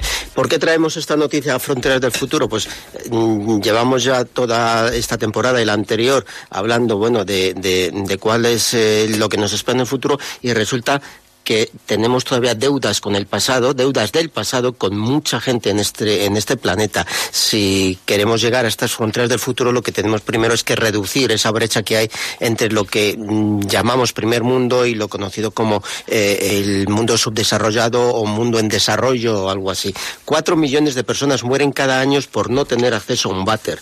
Exactamente, la cifra es escandalosa. Vergüenza. Eh, eh, 2.500 millones de personas, eh, la- en la mayoría en zonas no rurales, son las que no tienen posibilidad de eh, hacer sus necesidades de defecar en, condiciones de salubridad, en un inodoro como, como debe ser en pleno siglo XXI. Esto supone que eh, en el año 2013 la, la ONU, a instancia de un montón de países, de 100 países en concreto, entre ellos pues Afganistán, hasta países como Vietnam, es decir, 100 países, eh, le hayan instado a crear eh, esta moda del Día Internacional de. En este caso, el 19 de noviembre es el Día Internacional desde 2013, el 19 de noviembre, Día Internacional del Retrete, del Inodoro, del Bate, de como queráis llamarlo. Simplemente es un eh, mm, para concienciar sobre la importancia del acceso a este tipo de servicio que debía ser ya básico en todo el mundo. Y no solo hay que concienciar, sino hacer algo, ¿no? Hacer algo, porque, exactamente. insistimos, ¿eh? hemos dado un dato, 4 millones de personas al año, también podemos decir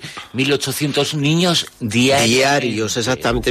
Esto eh, suponen 7.500 personas diarias, pero hay que tener en cuenta que de estos 4 millones de personas, un millón y medio son niños menores de 5 años, es decir, 1.800 niños diarios fallecen por estas eh, impresionantes, estas grandísimas diarreas eh, debidas a la falta de salubridad en, la higiene, eh, en el momento de, de la defecación y en el tratamiento de los excrementos humanos. Es- son cifras que diferentes organizaciones, desde la ONU hasta ONGs como Acción contra el Hambre y otras muchas más, como la Fundación de, de los eh, mm, Fundación Gates. de los Gates, de Mel- Melissa, Me- Melinda, ¿no? Bueno, de los Gates, de, de- Bill de- de Gates. Bill Gates, eh, están tratando de poner eh, freno y, Oye, y pero yo solucionar. les voy a ¿no? dar una idea, los eh, Gates, para que consigan esto. Solamente donando su dinero, solamente con su dinero, se acabó se acabaría problema. muchísimo, muchísimo problema. Sí, es un problema que, Entonces, que- no hace falta hablar, sino hacer. Ellos pueden hacer. Claro, son problemas que, que a lo mejor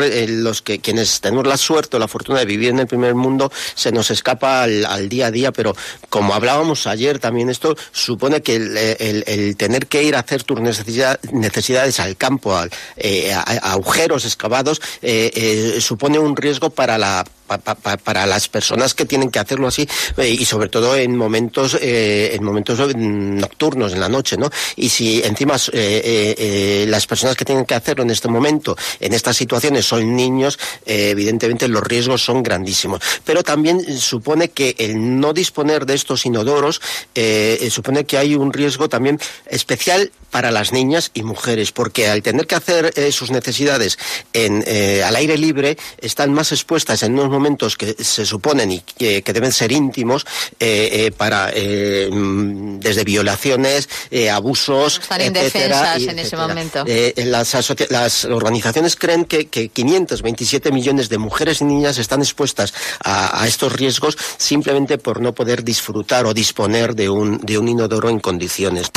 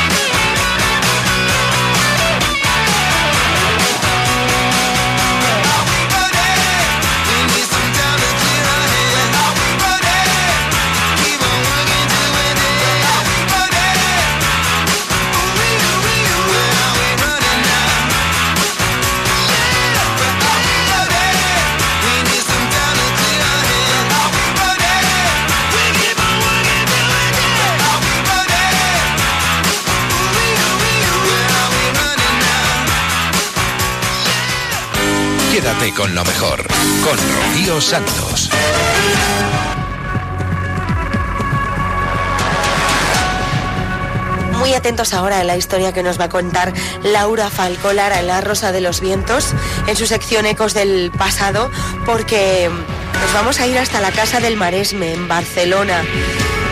Ella estuvo allí, estuvo con un equipo de investigación, estuvo un par de veces, porque es una casa que esconde secretos.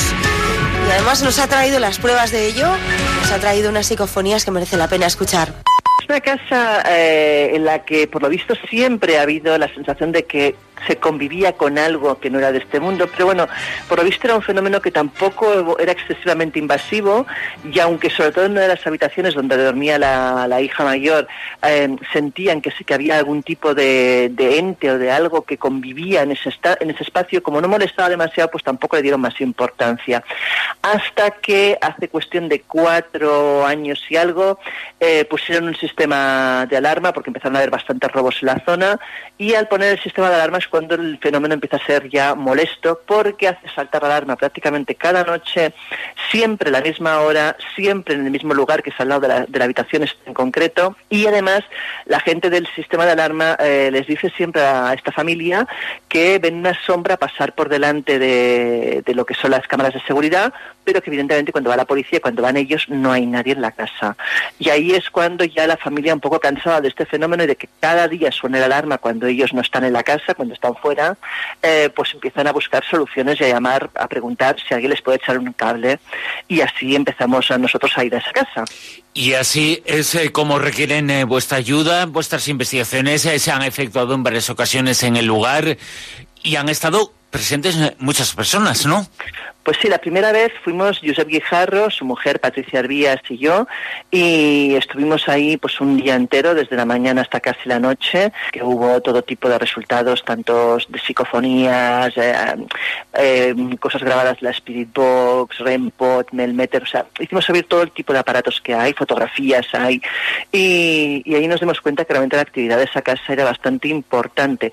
La segunda vez fuimos ya con más gente, fuimos con Lorenzo, con Lorenzo Fernández, con Josep Guijarro, vino también José Antonio Roldán y Griselda Vidrilla, que es una vidente, eh, para intentar pues tener un poco más un elenco de gente y de formaciones muy diferentes para analizar la situación también Una serie de grabaciones eh, que habéis obtenido en el lugar, grabaciones eh, sonoras.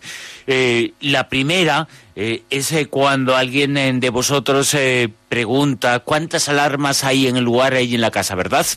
Sí, estábamos debatiendo con Giuseppe. Esta- estas grabaciones corresponden a la primera investigación eh, donde grabamos con un cassette todo lo que va saliendo de la Spirit Box. Hay muchísimas, eh, hemos seleccionado aquí seis para que sea un poco representativo. Y la primera, como dices, estábamos debatiendo sobre cuántas alarmas habrían, una en la planta y dos en la casa. Y alguien contesta diez refiriéndose a la casa, y efectivamente en la casa hay 10 alarmas, y alguien a esa respuesta contesta también y dice, ¿tantas? Sorprendido. O sea, es una conversación entre ellos. Pues eh, si te parece, Laura, vamos a escuchar ya esa grabación. Esta es eh, la grabación en donde dice claramente 10 eh, esas eh, alarmas y luego se pudo comprobar que bueno que lo que dicen desde el más allá sea lo que sea, pero es cierto y se puede comprobar en el más acá. Pero es que hubo muchas otras grabaciones. Sí, no, no. Luego hay una segunda, por ejemplo, eh, donde estábamos diciendo que íbamos a ir a otra parte de la casa, que nos hemos ido a la guardilla, y nuevamente alguien dice alto, y otra voz dice queremos llegar, como diciendo esperaros, no nos vayáis sin nosotros. o sea, increíble. Pues vamos a escuchar esa grabación. Alto. ¿Alto qué? Alto. ¿Alto qué? Alto. ¿Alto qué? Estamos escuchando tres veces eh, cada una de las grabaciones, eh, cada una de las psicofonías, eh, bueno, porque son eh, muy cortas, eh, pero el sonido es eh, clarísimo, alto. Queremos eh, llegar esa voz que se manifestó a través eh, de un equipo de grabación que obtiene o con el que se han obtenido algunas eh, de esas eh, voces del más allá. Efectivamente, y si quieres ponemos la tercera, que, eh, que es también eh, inquietante, ¿no? Para que veamos que no solamente en el más acá nos peleamos, también se pelean en el más allá. Estábamos intentando hablar con ellos, llevaba un rato que no, no sé por qué no contestaban, y de pronto eh, es como si se enfadan entre ellos y uno dice, eh, y el otro dice, cabrón. Y Patricia, sorprendida, dice, oye, pero que estáis enfadados o qué? Y otro le responde, sí. Pues lo oímos. Oye, que estáis enfadados entre vosotros. Oye, que estáis enfadados entre vosotros. Oye, que estáis enfadados entre vosotros. Bueno, pues esta es eh, la grabación también en el más allá. eh, se enfadan. Laura Falcolara, presidenta de Prisma Publicaciones en el Grupo Planeta. Hablamos dentro de siete días. Un abrazo. Igualmente. Rocío Santos. Quédate con lo mejor.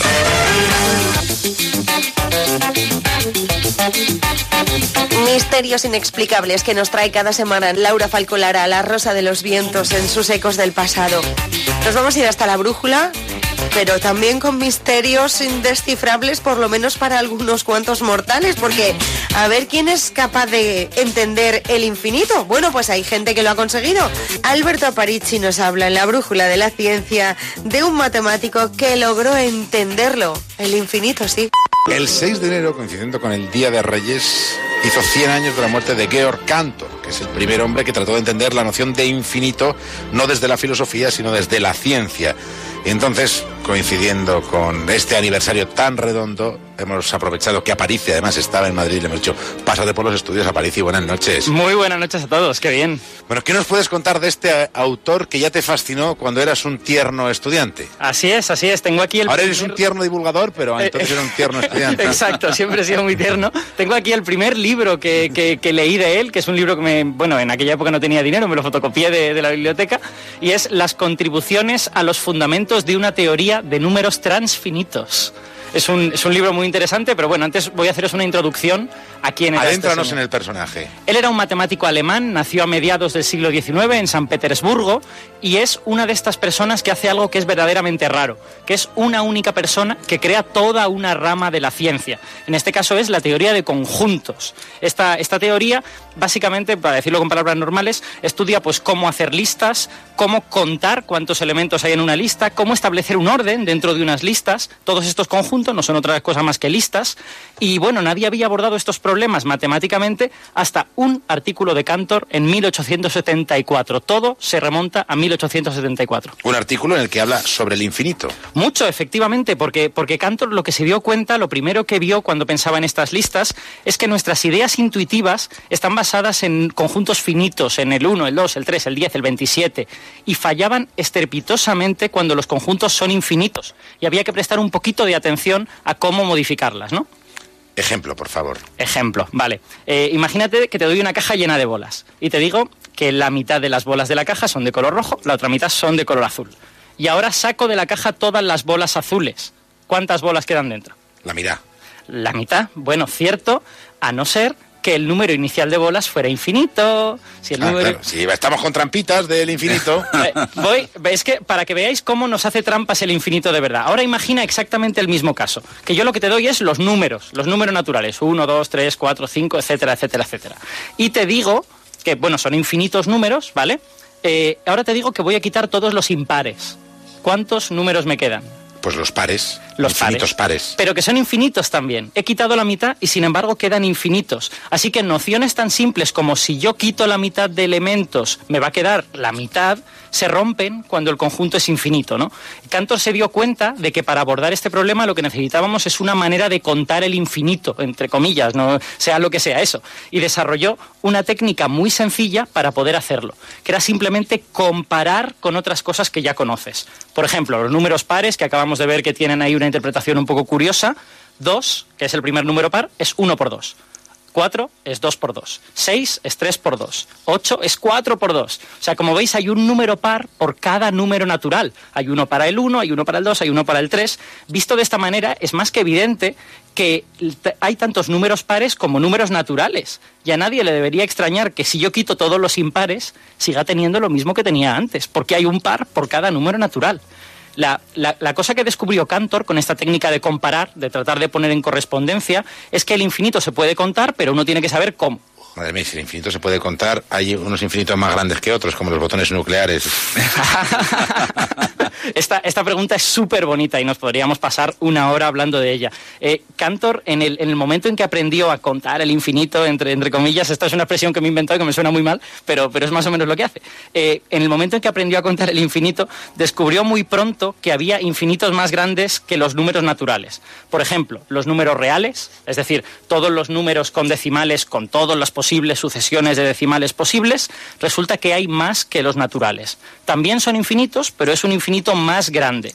Y esto se dio cuenta muy fácilmente cuando demostró que él podía coger los números naturales y tratar de ponerlos en correspondencia con los naturales y decir, este es el real número 1, este es el real número 2, el real número 3, el real número 4, pero cuando hacía eso siempre había reales que no le cabían dentro de esa lista lo cual demostraba que había más reales que naturales, ¿vale? A pesar de que ambos son infinitos. Por lo tanto, había un infinito, el de los naturales, que es más pequeño, y hay un infinito, el de los reales, que es más grande. A este infinito de los naturales se le llamó Aleph 1. Aleph es una letra, es una letra hebrea, él era de ascendencia hebrea. Hay Aleph 0, perdón. eh, y es el infinito más pequeño que hay, el infinito de los naturales. No hay ningún infinito más pequeño.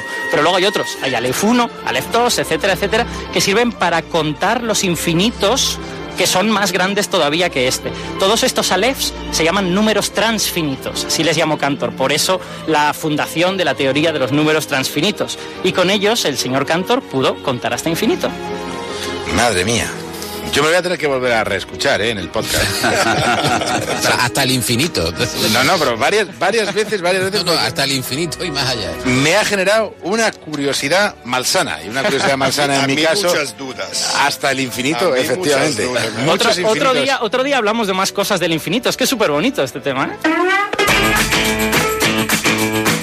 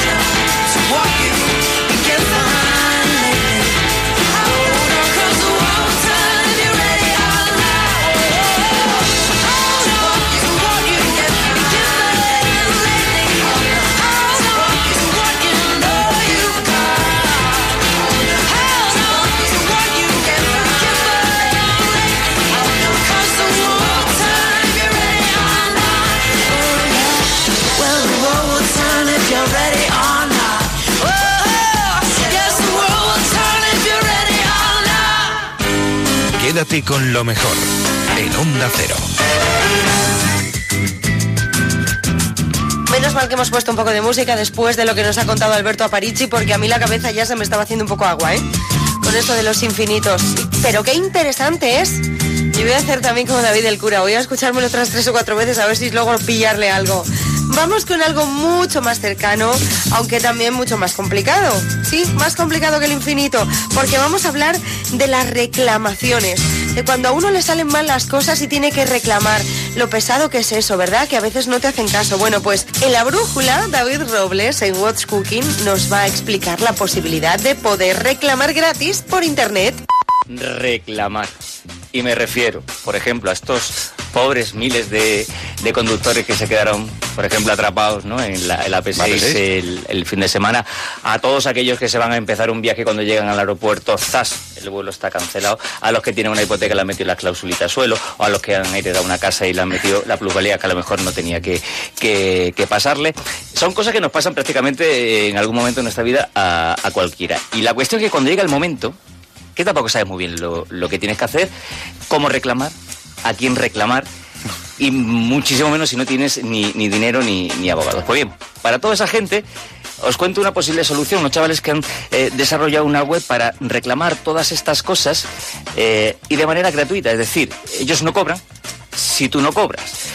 Em, no se han complicado mucho con el nombre, se llama reclamador.es, ¿vale? Y nace de la historia personal de, de su creador, eh, pobre iluso que intentó cambiarse de compañía de, de teléfono. Pablo Rabanal.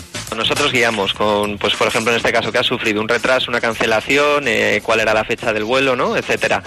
Eh, y a partir de ahí anexar documentación. En el caso de vuelos, pues billete, en el caso de, de bancos, pues escrituras hipotecarias, de- depende de la casuística.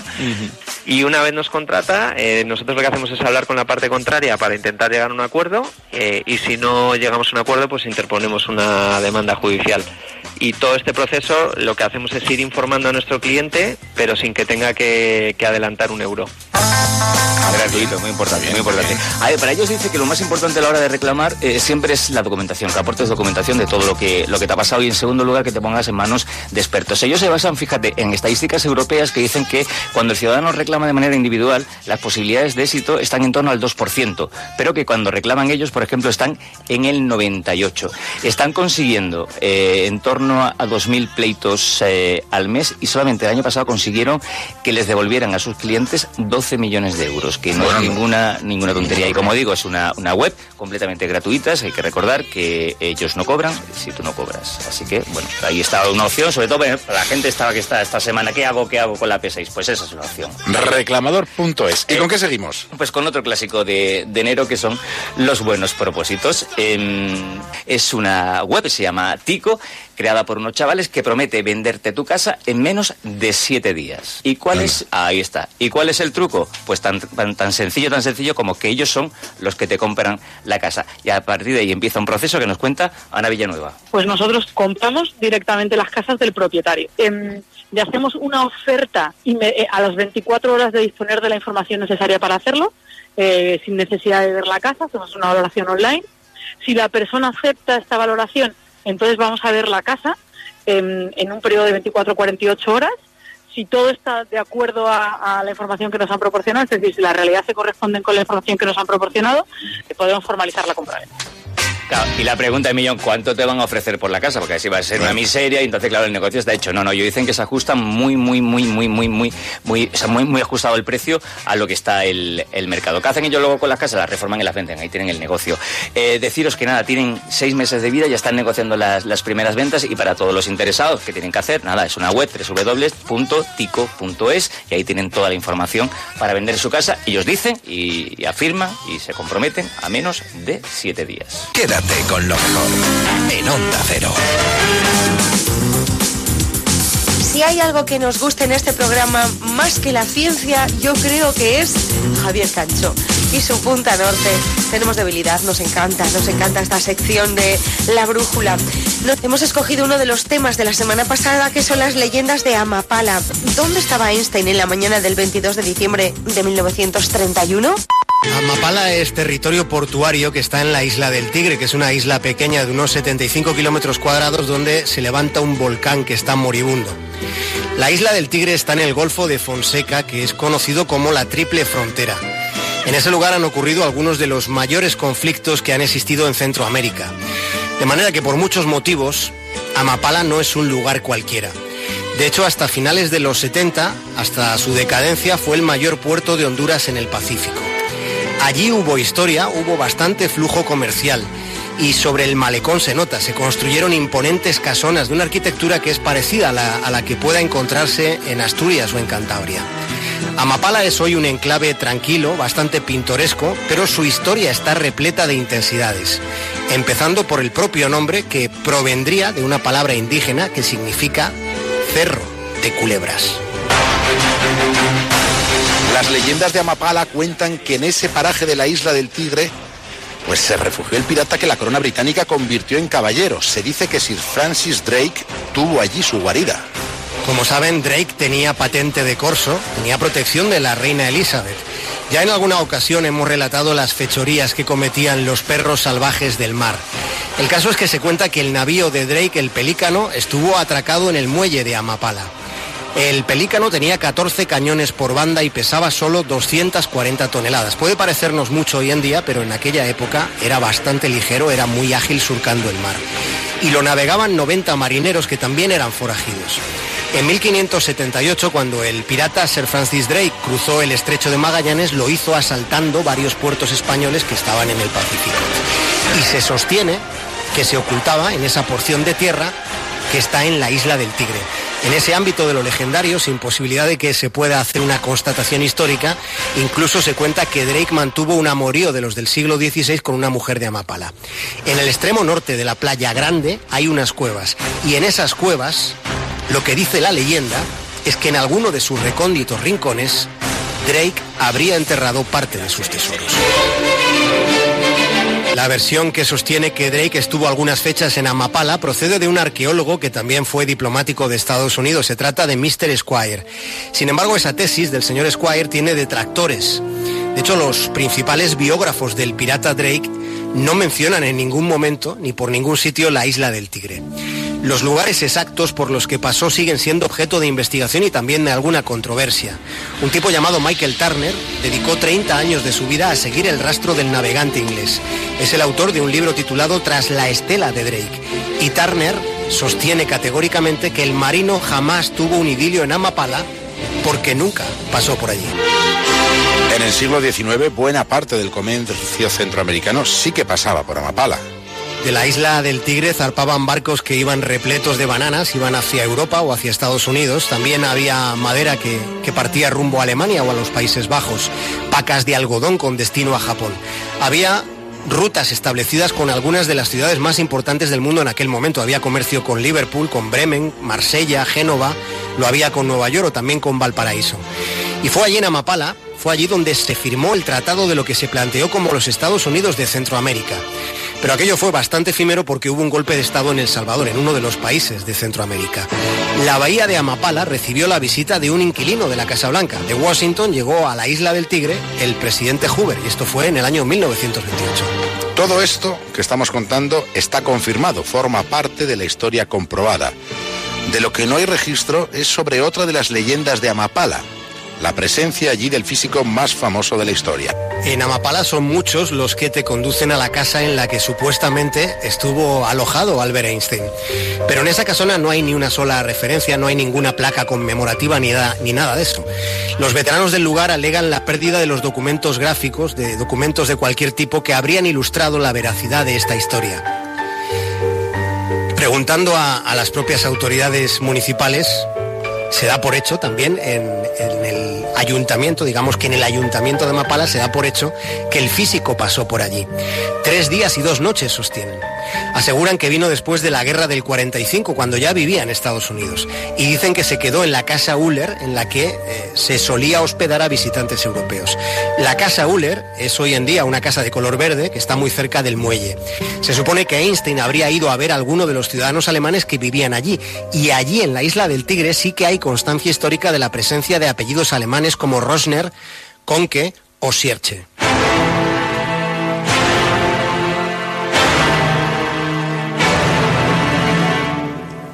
Vayamos más allá.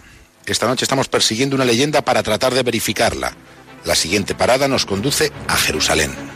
En la Universidad Hebrea de Jerusalén se conservan archivos personales del físico alemán. Y allí está lo que podríamos considerar una pieza clave en toda esta historia, en toda esta investigación. Allí hay una postal de Amapala enviada por Einstein al profesor Masborn y a su esposa. En esa porción de vida escrita por Einstein, el genio le explica a su amigo, en dos líneas, lo siguiente. Amapala, Honduras. Por eso es que no habían recibido noticias nuestras. Esta postal la firman Einstein y su esposa Elsa. Sin embargo, algo no concuerda con los testimonios de las gentes de Amapala. No concuerda para empezar la fecha, porque la postal que conservan en la Universidad de Jerusalén está fechada el 29 de diciembre de 1931, es decir, 14 años antes de que terminase la Segunda Guerra Mundial, que es cuando en Amapala dicen que estuvo por allí Einstein. La revelación de la postal supone lograr algo que tiene casi una trascendencia científica. Representaría la verificación de una leyenda y el esclarecimiento de un pasaje de la vida de, de, una de las personas más influyentes que haya tenido toda la historia de la humanidad. Una postal se convertiría de este modo de repente en algo fabuloso, pero al mismo tiempo se activa el resorte de nuevas preguntas. ¿Qué fue hacer Einstein a Honduras años antes de que comenzase la Segunda Guerra Mundial? La respuesta la encontramos buscando. En uno de los diarios del físico, bajo la anotación 22 de diciembre de 1931, puede leerse lo siguiente. 8 de la mañana. Llegamos a la bahía de Honduras. Anclamos en la isla del Tigre. Es una impresionante bahía de aguas azules, en medio de muchas islas volcánicas. Se ven colores verdes sobre marrón. Esta es la descripción que hace Einstein del Golfo de Fonseca, de la triple frontera.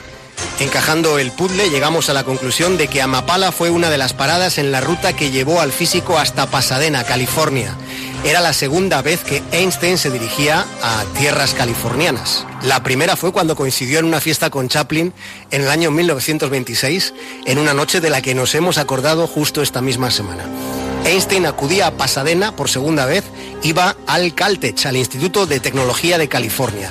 Ese fue el motivo por el que Einstein hizo parada en Amapala. Sin embargo, el desenlace de esta historia está a punto de dar un giro inesperado, porque aunque la postal nos haría pensar que Einstein efectivamente estuvo en Amapala, en realidad nunca llegó a poner alguno de sus pies en la isla del Tigre. Por eso, siempre hay que leer hasta el final, así que sigamos leyendo las siguientes entradas del diario de Einstein. Nos quedamos hasta mediodía porque había que descargar. Un francés y una mujer de Bremen nos visitaron a bordo. En la isla, nos contaron, hay nativos con sífilis y con malaria. Hay 36 grados a la sombra. No vamos a bajar. A la partida se ve durante un buen rato un gran volcán con una nube de ceniza eterna. Escena indescriptiblemente pintoresca. Esto lo dice Einstein. Lo dejó escrito. La siguiente entrada está fechada a la una de la madrugada del 23 de diciembre del año 1931. Y en esas líneas, Einstein da constancia de la llegada de ese barco que estuvo en Amapala al puerto salvadoreño de la Libertad. Einstein no durmió en la casa Uller, nunca puso un pie en Amapala, pero sí la contempló desde un barco fondeado en su bahía. Things are gonna change, and not for better. Don't know what it means to me, but it's hopeless, hopeless. Gotta get you home, could be with anyone. I think of what I've done, you know it all. Everything is everything. The more I talk about it, the less I do control everything. Means everything. Can't understand a word. Saying. The things I do possess, sometimes they own me too. What they gonna do to me? Think it's hopeless, hopeless. What I can't explain, I'm sure you get it well. Uh, since I always wanted, I always wanted you. Everything is everything. The more I talk about it, the less I do control everything.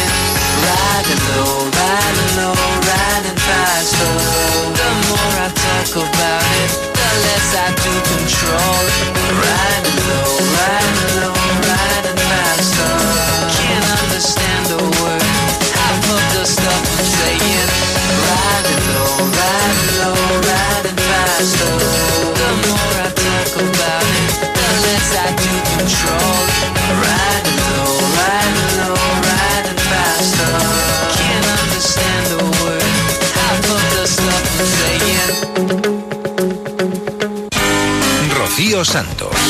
Quédate con lo mejor. Momento de irnos a los deportes de Onda Cero, momento de irnos hasta el transistor. Hemos hablado con Elena de Alfredo. Ella se marchó a Estados Unidos para cumplir su sueño de jugar al baloncesto. Ahora, con tan solo 24 años, se ha pasado al otro lado de la cancha y es la entrenadora del equipo de la Universidad de Tampa.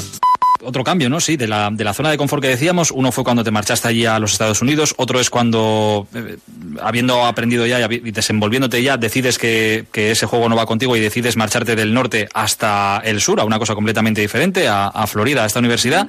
Eh, estás allí otros dos años y ahora, cuando ya estás graduada también en comunicaciones, eh, decides cambiar y a tus 23 años decides dejar de, de jugar para pasar a entrenar.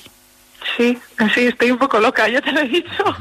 No, pero bueno, no sé. eh, hay veces que tienes que poner en la balanza, ¿no? Y, y aquí me ofrecían un montón de cosas que, que, que quizá otros equipos que, que me querían para jugar profesional no me ofrecían. ¿Sabes lo que te quiero decir? Entonces, Sí, pero tú Al tenías, final, tenías no ofertas te de, de Europa también, bueno, de España y de, y de Europa, sí. Sí, sí, sí, sí, sí, tenía ofertas de España y de Europa. Y, y porque al final me costó mucho tomar la decisión, no, te- no fue una decisión de un día para otro. O sea, me costó bastante tomar la decisión y, y- y obviamente sigo echando de menos jugar, no te, ni te cuento, o sea, muchísimo, pero al final eh, lo que se me ofrecía en la Universidad de Tampa y demás, y lo que me ofrecía mi, mi entrenador y ahora pues mi jefe, eh, pues al final es que, que, que- es que lo, pongo, lo pones en una balanza y, y sobrepasa, por mucho que me encante el baloncesto, que nunca se sabe lo que va a pasar el, el año que viene o O el sea que no, descartas volver a jugar, ¿no, Elena? Tienes 23 años solo y, y Eh, tenías no, una proyección no, No lo enorme. descarto. No lo descarto para nada. Ya te he dicho que yo soy mucho de, de también de, de sensaciones, ¿sabes? Y la sensación que me dio en, en verano, incluso este verano estuve entrenando todo el verano para, para jugar. Y al final decidí que, que no iba a jugar, o sea que... Eh, ahora que- eres, eres entrenadora, entrenadora asistente, digámoslo así, ¿no? Pero bueno, al final haces labores de, de entrenadora. Claro, lo que no sé, no sé qué edad tienen las, las chicas de- del equipo, ¿no? Pero claro, no sé cómo, cómo llevan que, que la que podía ser, la que era su compañera hasta hace nada, de repente a sus 23 años sea la que les dé órdenes. Te voy a corregir un, mo- un momento, ¿vale? Porque es que me estás diciendo que tengo 23 años, pero es que tengo 24 ya, ¿eh? Ah, bueno, pero bueno, Cumplí 24. perdóname, perdóname, yo te quería quitar uno, pero bueno, venga, vale, que sean 24. Adem- además, hace nada, ¿no? Creo que ha sido al empezar el año. Sí, sí, el 2 de enero, sí. Ah, pues oye, pues muchas Es felicidades que, es que ya soy vieja. Se te nota en la voz, se te nota en la voz del cambio de edad. ¿Qué, de qué es 23 vieja? 24, ¿Qué es sí. vieja? Dice. Si tú supieras lo que es el madre que me parió. Que, No, mm, pero no, eh, a ver, yo tengo mucho cuidado también. O sea, yo sé que han sido jugadoras mías, que han sido compañeras mías y ahora entiendo y, y eso yo lo hablé con ellas, con las jugadoras y también y con los entrenadores que yo obviamente no iba a estar muy encima tampoco de las jugadoras que han sido compañeras por el tema de conflictos y demás, ¿sabes? Entonces, eh, pero vamos, yo siempre me he llevado súper bien con todas y, y cuando, de hecho, cuando volví me vieron, todas se me echaron encima porque no sé, lo hice en plan sorpresa, nadie sabía que iba a volver porque lo decidimos así con los entrenadores para hacerlo sorpresa y se pusieron súper contentas, así que yo creo que, que sí que lo están llevando lo están llevando muy bien y, y yo hago mucho labor de tema individual, de mejora individual, de, ¿sabes? de detalles individuales, más que de estrategia, yo estoy encargada más del tema de mejora individual de las jugadoras o de, de, por ejemplo, de organizar entrenamientos de, de, dos personas con, conmigo o tres o dependiendo de lo que veas, ¿sabes? Y ahora estoy aprendiendo mucho de estrategia, la verdad. Elena, pues te digo una cosa, bendita locura, porque hemos empezado esto diciendo que era una historia para valientes, que esto iba de salirse de la zona de confort, y yo creo que escuchando tu historia nos damos cuenta de que por muy a gusto que estemos, si no probamos lo que hay fuera de esa zona de confort, tampoco vamos a saber si nos gusta, si nos va a ir bien y si encontramos una puerta abierta donde podemos triunfar. Quédate con lo mejor en Onda Cero. Vamos a cerrar esta primera hora del programa con los gazapos del Radio Estadio, con eh, Alberto Collado que recoge los mejores gazapos que han tenido lugar en esta antena.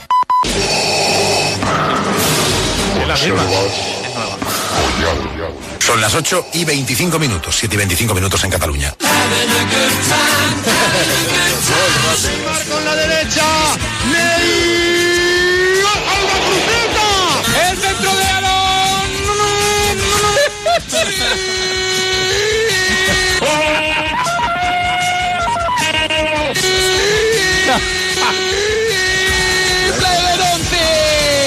Carbón en la diestra, con Miquel Guesda, con Miquel Guesda. ¿Por qué dices eso? Miquel Vesga. Con Ensonsi, Vitorra, Iborra. Que marcaba en el minuto 54 Iri- Irimoy.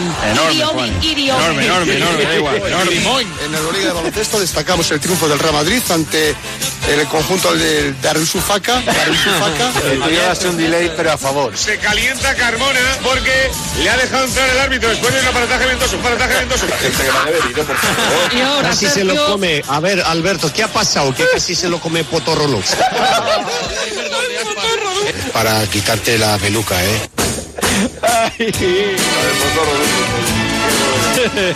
Me ha pedido David el cura aparecer en esta sección, nuestro Normal. compañero y presentador de La Brújula, de Onda Cero sabe que ilustra esta careta, pero él quería aparecer otra vez. Bueno, me pidió ideas, bueno, estuvimos hablando, al final salió esto. Nosotros nos vamos, si nos deja este micrófono con estos ruidos tan desalentadores, porque llega José Ramón de la Morena con el larguero. Bueno. No. De la Morena con el larguero, con el larguero. Bueno.